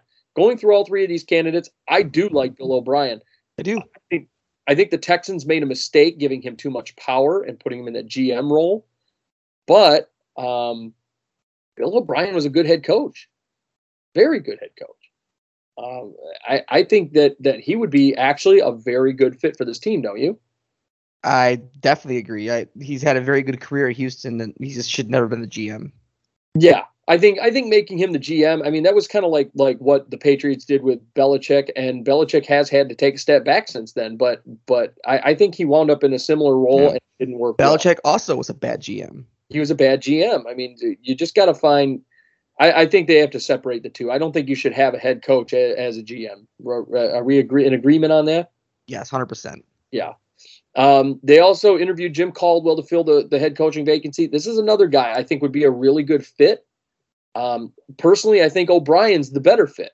Uh, to be honest, Yeah, I agree. uh, and and then Kellen Moore. I honestly, I know, and I know we have a differing opinion on this. I really think Kellen Moore would be better for a, a veteran quarterback, a guy that's been around for a hot minute. Um, and and I, I think you know, seeing how he works with with, for example, Dak Prescott. Even though Dak Prescott is on the younger side, Dak Prescott's been in this league for several years now. I really think that that he needs a veteran guy to be around. And and See, because where I'm at, he's so now he's had a couple years with Dak, a couple years with Stafford. I think he's already done the veteran guy stuff. I think he's got enough. He can do the young guy. And the reason I say the veteran guy is is there's a lot of situations where like he'll sit he actually sits down with a veteran guy and the veteran guy goes, No, I don't like that play, take it out. No, I don't like that play, take it out. And and you know, like, oh, I like this one though. Here, let's do this and, and let's do this. And they they really kind of put their heads together. And I don't think a young guy is is going to be able to put his head together with Kellen Moore to to change that scenario. I, I really don't. I you know to to create those different scenarios.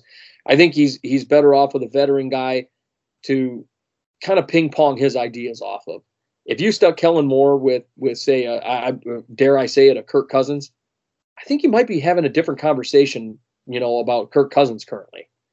And I- And I'm with you in that, but I feel like at a certain point, though, you got to accept that um, Kellen Moore's gotten the experience with the veterans to be able to use his own head for the job, and I think he's at that point.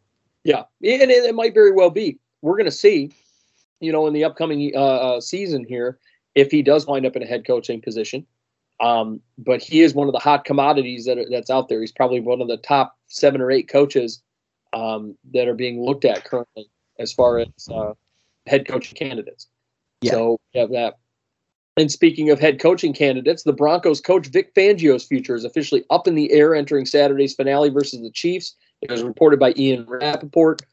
Do you think he still winds up as the Broncos head coach after this season? I think he should, but it's starting to look like he's not. Yeah, it's starting to look like we may see Vic Fangio go out the door. I feel like they should be giving him one more year, especially if they go to get a different quarterback. But uh, yeah, I, I mean, he, I, I, I would give him one more year if it was me.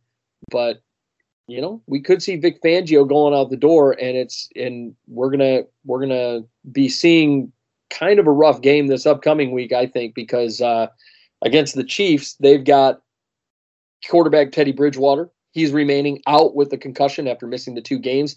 He's likely to miss Sunday, uh, and and um, but they they have had people coming up to him asking him if he's going to retire after having a concussion and missing several games. Concussions are nothing to play with. Teddy Bridgewater has had a litany of injuries throughout his career. I mean, is it time for this guy to hang it up? I mean, he said he's not planning to retire or anything like that, but I mean, is it time for him to hang it up? No, I- I don't think it is. Um, well, while statistically he's he, it may, there may be some issues, he's proven to be a winner the last two seasons. Yeah, he he's won he's won football games. So like I, I, mean, we'll- I and I, I know winning games is only one stat line, but he's proven to to um kind of rally a team and and that's with the fact last year that he was missing the team's key cog for most of that. right. And they, and they I did they wind up I think they wound up around 500, didn't they? Yeah, but, but that was also significantly higher than that what was expected for that team to do last season. Yeah, I agree with that. So, and also in Bronco land, corner Patrick Surtain, corner Ronald Darby, both ruled out. Surtain with a calf injury, Darby with a shoulder injury. So they will not be in that game versus the Chiefs. Um, so those are, are kind of big losses for them moving into that game uh, where they could be playing spoiler for Chiefs, uh, you know, number one seed. Um, Chiefs running back Clyde Edwards Helaire does have a chance to play Sunday versus the Broncos. He does have swelling around his injured collarbone, but uh, no structural damage. And actually, you know what? I'm I'm actually looking at the NFL website right now, and he's actually just been ruled out. So he's actually going to be out for Sunday versus the Broncos. Um, probably a smart move then. I think they're probably holding him out just to make sure he's healthy for the playoffs. Am I right? Yes, absolutely. Yep. And um, in that game, also, Drew Lock, he says he's focused on the game against the Chiefs. He's not focused on it on the future. Uh, do you think Drew Lock winds up landing anywhere? Do you think he winds up as a starter when he lands? Do you think? I mean, I could see a team like the Vikings taking him as a stopgap quarterback when they try to groom their next guy. Don't you? No. You don't think so? Drew Lock, wherever he goes, will not be ruled as a week one starter ever again. Ever again? Ever. He'll be a starter when the team's main quarterback and possibly even second string goes down. You think he's going to be a third stringer? He could be. He's a low end backup. you hate Drew Lock so You much. just you just you just really want him to turn turn it around. I do. I really want Drew Lock to turn it around. Um, you know, we we had no idea what Drew Lock was going to be when you know for for that period of time when he was on the bench. We you and I were both wondering why don't you start the kid and and you know we got to see you know what that he, okay that's why they're not starting the kid. You know, but at the same time, you know we'll. I, I do think that that at some point he you know he could turn it around. Maybe he's in the wrong system. We'll see. But Drew Lock, yeah, he's he's starting this week, but he does not have the fifth year option with the Broncos because he was a second run guy. So we're going to see what comes of of the Drew Lock situation if they're going to let him walk, or if they're going to hold on to him as a backup, or what. But he's been uh, to to his credit, I will say this: he's been very supportive of Teddy Bridgewater, and he's been very supportive of of his team. Uh, very positive guy. So What, what, what else he gonna do? He wants to make sure he can try to get another team. he's hey, he's been he's been good. So he's been he's been a good boy on the sidelines. You know, he's he's been keeping the bench warm and filling the Gatorade cups and, and doing everything he needs to be doing. So Yeah, he's doing his he's doing his best, Josh Rosen. oh God. And um Jesus Christ. Uh the Titans, speaking of the Chiefs and their their number one seed, the Titans running back Derrick Henry designated return from IR after undergoing foot surgery 10 weeks ago. Are the Titans the most dangerous team in the AFC playoffs? In the playoffs, yes, but it won't be this week as Henry won't be playing or activated. he won't he won't be playing. He's not going to be activated, but it, you know he's he's been designated to return. So I think he's ready. He's going to be ready for week one of the playoffs. I think he's going to be he's going to be ready. And if they have the bye, he'll be ready for the divisional round. It it could work out really nicely for the Titans if they are allow him to sit and then get a full week of practice and get right back on the uh, on the horse there. You could see Derrick Henry in the next couple of weeks, right? It gets scary. Yeah, they they become very very dangerous. Uh, the Dolphins, QB Tua Tagovailoa, he said he's not worried about the trade talks, but if it comes up, it comes up. After the Dolphins missed the playoffs for the third straight season, what do you make of that, Tyler? I mean, do you think Tua gets dumped this season? He shouldn't. I don't think he should. I think the back half of the season he's coming out looking like the starting quarterback of this team. Like it's not been as red hot as say Jalen Hurts, but he's proven that he's getting better. Right, right. I, and I I think I think there's been a degree of development out of Tua that has been very surprising. Um, trade talks have been, you know, th- that's a conversation that's been going on since earlier this season with the Deshaun Watson stuff and all that. I don't think he gets traded. I don't think he should get traded. I really do think that Tua should be the quarterback with the Miami Dolphins. Uh, I'm, I believe that. Um, next up, we've got the Rams. Running back Cam Akers is expected by head coach Sean McVay to play versus the 49ers in some form or fashion this week. Wow. Yeah, I, I think this is a bad move. I think they're rushing him into things. I really think they should be saving him for week one of the playoffs, don't you? I 100% agree because Akers is going to be something great for this team, but rushing him back could be detrimental. Yeah, it it could be a disaster. I think I think Akers opens things up. It's great to have him back on the field. I loved Cam Akers at the back half of last season, but man, who knows what's going to happen with with uh, that whole situation with them getting him back on the field. I just I think this is kind of silly. You're not taking the number one seed. Sit his ass down. Let him sit one more week and let him get a couple more weeks of practice. So, kind of a weird thing. I mean, if they keep him out of pitch count, that would probably be their best bet, right? Yeah. Yeah, that's that's what I'm thinking. Um, the Panthers, they go and place corner Stephon Gilmore, wide receiver Shi Smith on the COVID reserve list. I know that they're playing a meaningless game against the Bucs this week. Uh, you know, I, I, I think Stephon Gilmore is a, a good corner, and I think he really signed on with the wrong team. I think Steph Gilmore needs to needs to go elsewhere where they're really gonna gonna show him some love, right? Yeah. Absolutely. I, I and I and I know that doesn't have anything to do with his COVID designation, but I, I just want to point out, like, I just don't think he's in the right place. Just seeing his name with the Panthers makes me go, eh. And he's playing really good ball. That's the thing; he's still balling out over there. But uh, I don't know if I like that. Um, speaking of signings, Washington left tackle Charles uh, um, Charles Leno, Leto, that's his last name, Leto, agrees to a and a half million dollar extension, twelve point five per year. Um, I like this signing. I think it's great. Leto's been a very good uh, player for them, a very key piece to that offensive line.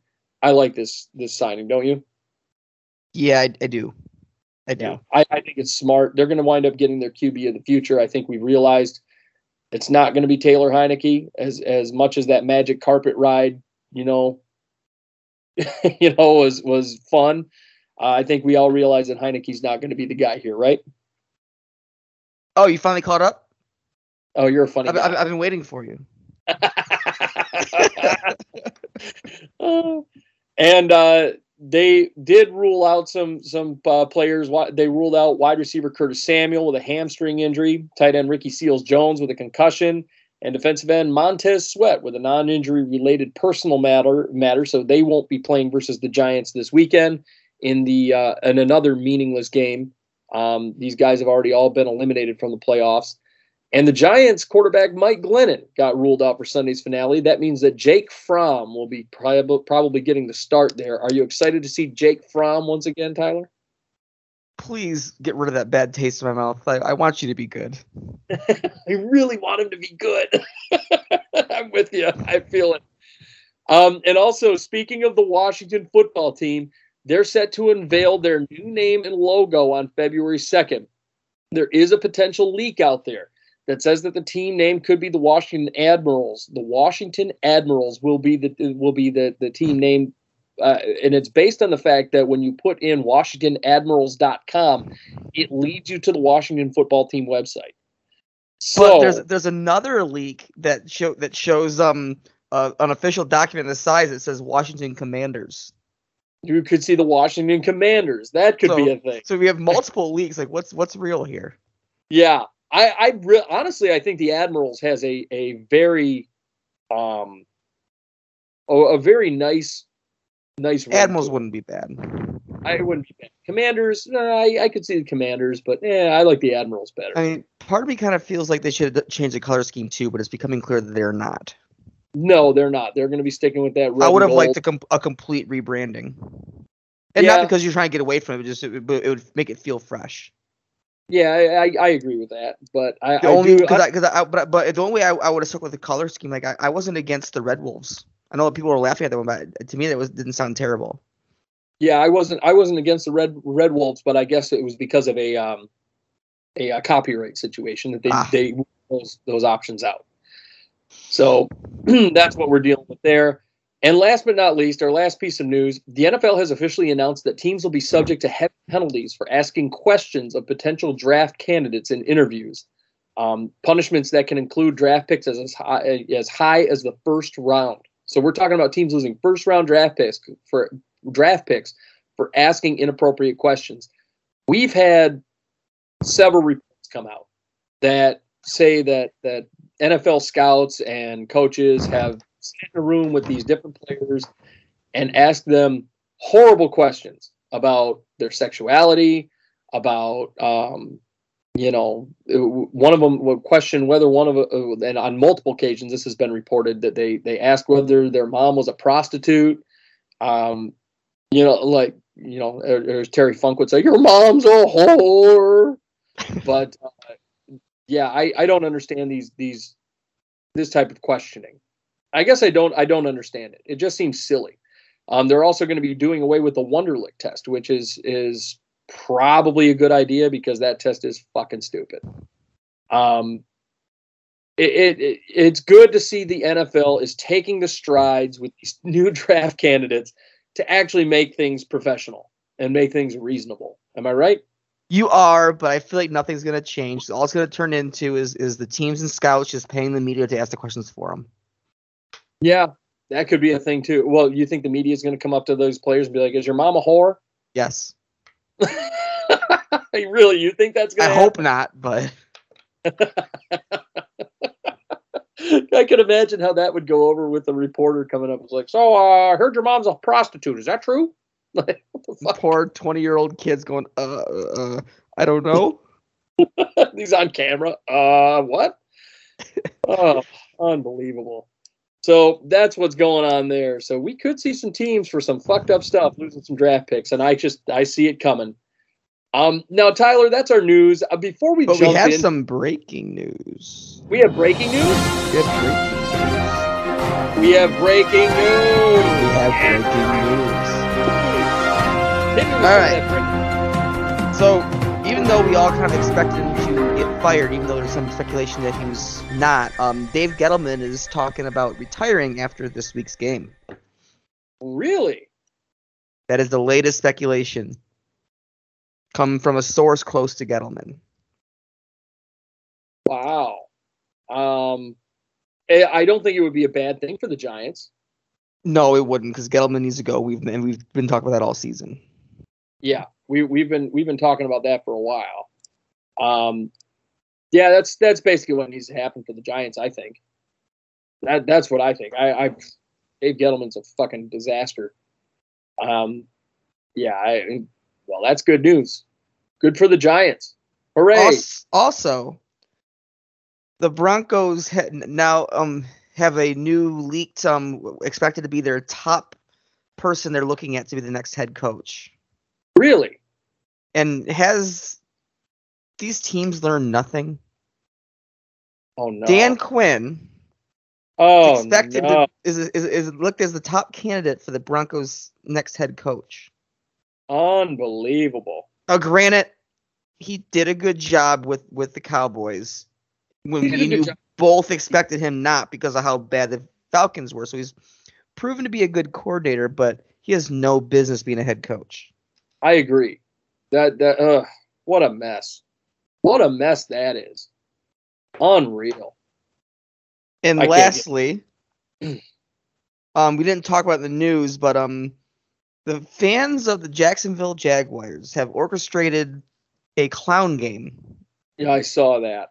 and because of this, the the scare of the potential embarrassment of it, the Jacksonville Jaguars top sponsor is looking to pull out from being involved with the Jacksonville Jaguars name if this were to occur, and is currently suing the Jacksonville Jaguars for a permanent and or a temporary and potential permanent removal. Wow. Wow. oh no. well, you know the Jags are, are I mean the Jags are pissed or the Jags fans are pissed and they have right to be pissed. Absolutely. Pissed. I mean, they have been the laughing stock of the league this year. With this Urban Meyer shit. I mean, it's been a nightmare. The Jacksonville Jaguars, like like they're the laughing stock that the Browns were a few every every year.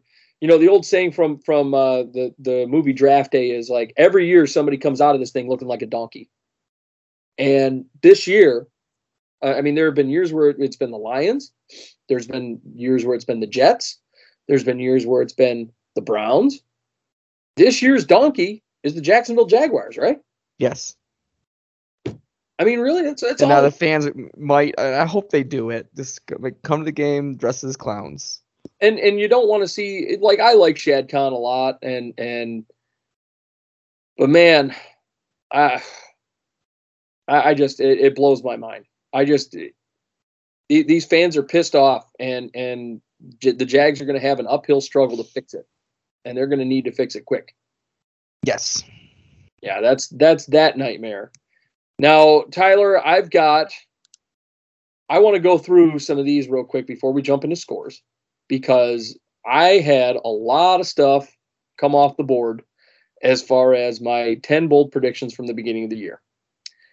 And uh, I want to go through them real quick because I did have some stuff that came true and some t- stuff that became a nightmare. We'll start with the stuff that was bad that I missed on. Uh, so I said at the beginning of the year that Rodgers will be traded from the uh, uh, before the beginning of the season, and he will has played his last game as a Packer. If he does play for the Packers, however, the Packers will still not win the NFC North. That was wrong.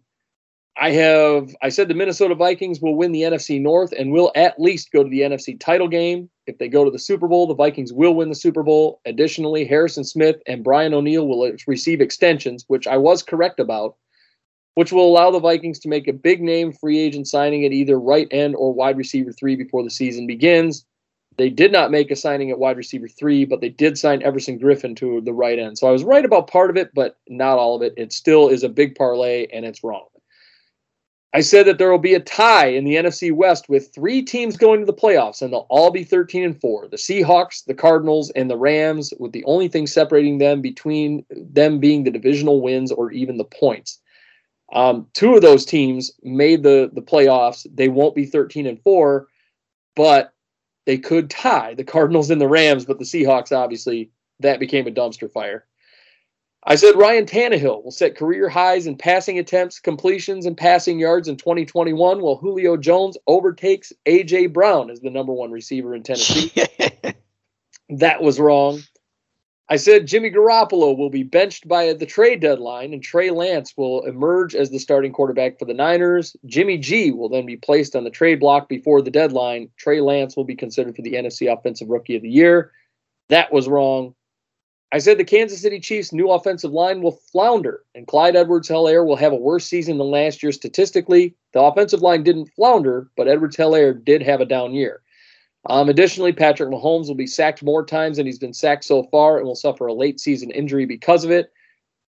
That has not come true. Um, Okay. I said Ravens corner Jimmy Smith will have a career resurgence in the upcoming season. The Ravens, however, will not retain his services after the season and he'll promptly retire. I think that Jimmy Smith, he has not had a career resurgence. Um, technically, he's had a down year uh, compared to last year. So that and is he missed most of the year. yeah. And uh, I said Justin Jefferson will break the single season receiving yardage record. That was wrong. Um, so that one was was uh, rough, but I did get a few things right, and a few of these I'm pretty proud of. I said the Buffalo Bills will regress and have legitimate competition with the New England Patriots. Teams will recognize the lack of a running game and will handle their offense in the same fashion that the Chiefs handled them in the playoffs.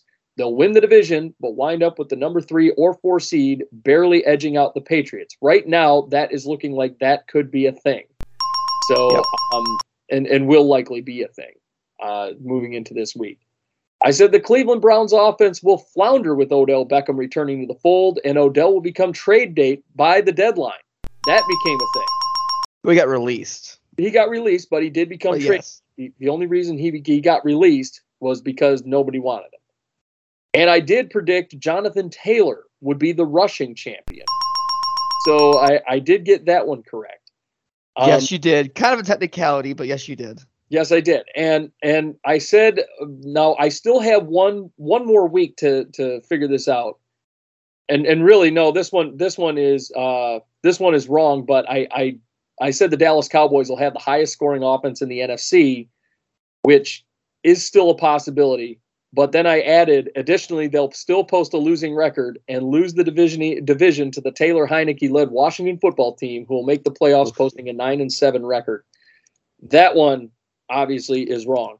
So we have those. Those are my right now, Dallas is the highest scoring offense Right, they are the by highest. small margin. Yeah, I know. But the the additional part the, that I added to my parlay, I got a little overzealous, and that's what killed that that bold prediction. So those are my ten bold predictions. I wound up with what three out of the ten correct. So yeah, I'll, I'll, I'll, pull mine up for next week, but um, one I'm gonna miss some, but I'm pretty proud of it. Is the all four NFC West teams make the playoffs, but the one I didn't think it was gonna be the Seattle was gonna screw me over. yeah, yeah, and and, really, San Fran could screw you over here too. They still could, They could. and it's looking that way. But I'm was right in the fact that I knew San Fran would be in the in the fold. But I, I'll pull the rest up for, for next week, and we can go go through those. Yep. So I uh, I got a few of them uh, correct, but yeah, we we wound up. Those were my ten bold predictions. We'll go over yours next week after week eighteen. But yeah, that Spoiler alert: I was wrong on Sam Darnold and Zach Wilson. oh God. So those are those were my bold predictions. Now, Tyler, we got our last part of the show. We do have our our scores to get into, um, and uh, I wanna I wanna jump into those. Um, or our, our schedule rather, our predictions for this week. We are about an hour and a half away. It's it's currently 2:50 p.m. We're about uh, an hour and 40 minutes away from our first Saturday game. So, are you ready, Tyler? Let's do it. All right, this is our predictions for Week 18 in the NFL, starting with the Chiefs and the Broncos. I'm going to go ahead and go Chiefs here at 4:30. Yes, I am taking the Chiefs as well. Yeah, I think the Chiefs wind up getting a win here, and it's going to be up to the Titans to win in order to retain that uh, that number one seed. Uh, next up, we got the Cowboys and the Eagles. I think this one's going to be tighter than people expect, but I'm going Dallas here. I'm taking Cowboys too. I think Cowboys are going to put it in the other team's court too. I'm keeping them out that two spot. Yeah, I agree. Uh, next up, uh, for our Sunday one, our game starting at one o'clock, we got the Steelers and the Ravens. Uh, you know, Baltimore is still favored to win this game. I think Big Ben wants to go out with a hurrah. I'm going Steelers here. Uh, I'm going to take Ravens in this situation. I I, I think uh, Steelers are still kind of folding a little bit, and I, I think Huntley's gonna is gonna get something put together here and and send Ben on his way with, with a loss in his last game of his career. Yeah, I, I think that you, I could see that happening too. Uh, Baltimore is favored in that game. Next up, we got the Cleveland Browns versus the Cincinnati Bengals. Cleveland's favored to win here, and I frankly I don't know why. I understand the Bengals are going to be starting Brandon Allen and stuff like that. Uh, I mean, I, I get Keenum's coming in. I don't know. This is kind of a weird situation, but at the same time, Bengals are sitting a lot of their starters. Uh, I'm going to go with the Browns here. I'm, I'm going Brownies. I'm taking Browns as well. I think uh, without Burrow in the game, it's that's that's going to be easy money for the Browns. Yeah, and I, I don't think the Bengals really have anything to play for at this current moment in this specific game. Do you? No, because there's too much. They, they need Titans and Chiefs to lose. Yeah, and I don't think that's going to happen. Uh, next up, you got a toilet bowl game: the Washington football team versus the New York Football Giants. Um, I'm going Washington here. Uh, I'm also going Washington. Yeah, yeah, I, I think Taylor Heinicke is going to take care of old Jake Fromm, but I really want Jake Fromm to be good. Um, next up, we got the Bears and the Vikings. Uh, I'm going with the Vikings. They're set to start their their top guys here, which I don't fucking understand in a meaningless game. But hey, if it is the reason, if the reason is that Mike Zimmer's leaving, okay, let's let's just get out of this thing with no injuries. I'm going Vikings. Vikings here too. Yep. Next up, we've got the Colts versus the Jags. Jags trying to play spoiler here. I'm going with the Colts though. Colt easy. Yeah. Uh, next up, we've got the Packers and the Lions. Uh, there's been a lot of debate about whether or not Aaron Rodgers is going to start this game. It still hasn't been announced, but uh, I'm going to go ahead and say Packers regardless. I, I'm going Lions. Really? I think um, Green Bay already has number one seed locked in. They're gonna they're gonna bench they're gonna bench Rodgers and Lions are gonna come out and, and do what they did earlier this year and win a game for no reason. Yep. I, I think the Packers right now they're, they're arguing with Rodgers because Rodgers does want to play. So I, I don't I don't know why he wants to play, but he wants to play. So okay. Um, next up, you got the Titans and the Texans. Now, remember the Texans beat the Titans earlier this year, but I'm going to go ahead and go Titans. I think they're gonna they're gonna come out and, and pound the Texans into the ground and, and seal Ti- Titans here and stealing that number one seed. Yep. Next up, you got Buffalo and the Jets. I'm going with the Bills here. Yeah, Bills are gonna take care of business right at the end here and, and secure the division. Yeah, that's what I think is going to happen. Uh, next up, we have the Saints and the Falcons. You know what? I think the Saints win this game, um, and and I, I honestly think the Saints are going to the playoffs. I'm going Falcons. Ooh, you think they're going to play spoiler? I do. Ho ho ho, ballsy. Hill's Uh, not good. He's not yeah. gonna win. Next up, you got the Patriots and the Dolphins. I'm going with the Patriots here. I'm taking Patriots too. Yeah, I, I like the Dolphins. It's you know, but I don't think they're they're going to be going all out, especially in a meaningless game. So you got Patriots as well. Yeah. Next up, we got Cardinals and Seahawks. I'm going with the Cards here. I'm also taking Cardinals. Yeah, I don't think that's a that that's a tough one. Uh, next, you got the Bucs and the Panthers. I'm going with the Bucs. I think the Bucs just dominate the Panthers. Bucs all day. Yep. Next up, uh, we got we got two of our our games of the week, and they're both on on Sunday. You got Niners and Rams. Um, I'm going Rams here. I'm taking Rams here too. Yeah, I, I think that's the best bet. And then last but not least, a game that I truly think is going to be your game of the week. The Chargers and the Raiders for the right to get into the playoffs. I'm going Chargers. I'm taking Chargers here too. Yep, I want the Chargers to tear them up. And those are your predictions. For, But I do hope the Jags win and the Chargers and the Raiders purposely tie to force the league's hand and get rid of the tie. Yeah, that might not be a bad thing. Because if, they- if they go and purposely tie, the league's going to really think about it. Yeah, it could it could change. things. So, Chargers and Raiders. Um, yeah, that that's going to be an exciting game on Sunday Night Football. I'm I'm fired up for it. I hope everybody else is as fired up for it as I am.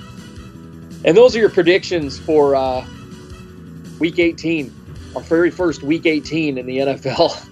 and uh, yes. Yeah, Tyler, it's been a wild season so far. We're on the brink of playoff time. We're on the brink of wild card weekend. I'm going to be seeing you tomorrow for some of these games. I'm all fired up. I've got my beer ready. And uh, are you stoked? I'm excited to get it over with. it's been a long season. Yeah, it's it's been a wild one. It's been rough. It's been rough for both of our teams, really. It, it has been it's been painful. But hopefully next season will be better. There's there we're I'm going to be like like the Lions fans have been for the last 25 years. There's always next year. but uh, real quick before we take off, I want to give a shout out to It's Your Time Massage, one of our sponsors at IYTmassage.com. Amanda's a wonderful massage therapist. I highly recommend her. Tyler, you need to get yourself a massage over at IYT Massage. It's Your Time Massage LLC over on Facebook. You can look it up. And also, FaceKickedApparel.com. Sean Stockmeyer is a wonderful uh, uh, t-shirt, beanie, hoodie. You pickety sticks it. He he does custom t-shirts, all the custom clothing you're going to want over at FaceKickedApparel.com. I highly recommend them. So, um, Tyler, we've got a hell of a week on the way here. We've got two get two more days of, of regular season football, and then it's playoff time, buddy. I hope uh, I hope you're all fired up for it, man. Uh, playoffs is always exciting times. So I'd be curious to see where it all goes. Yeah, yep. I, I'm I'm fired up for it. And uh, folks, thank you so much for listening.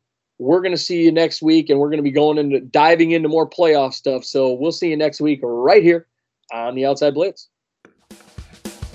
Join us soon on the Outside Blitz, and be sure to follow on Facebook at facebook.com backslash the Outside Blitz, and feel free to email us questions at theoutsideblitz at gmail.com.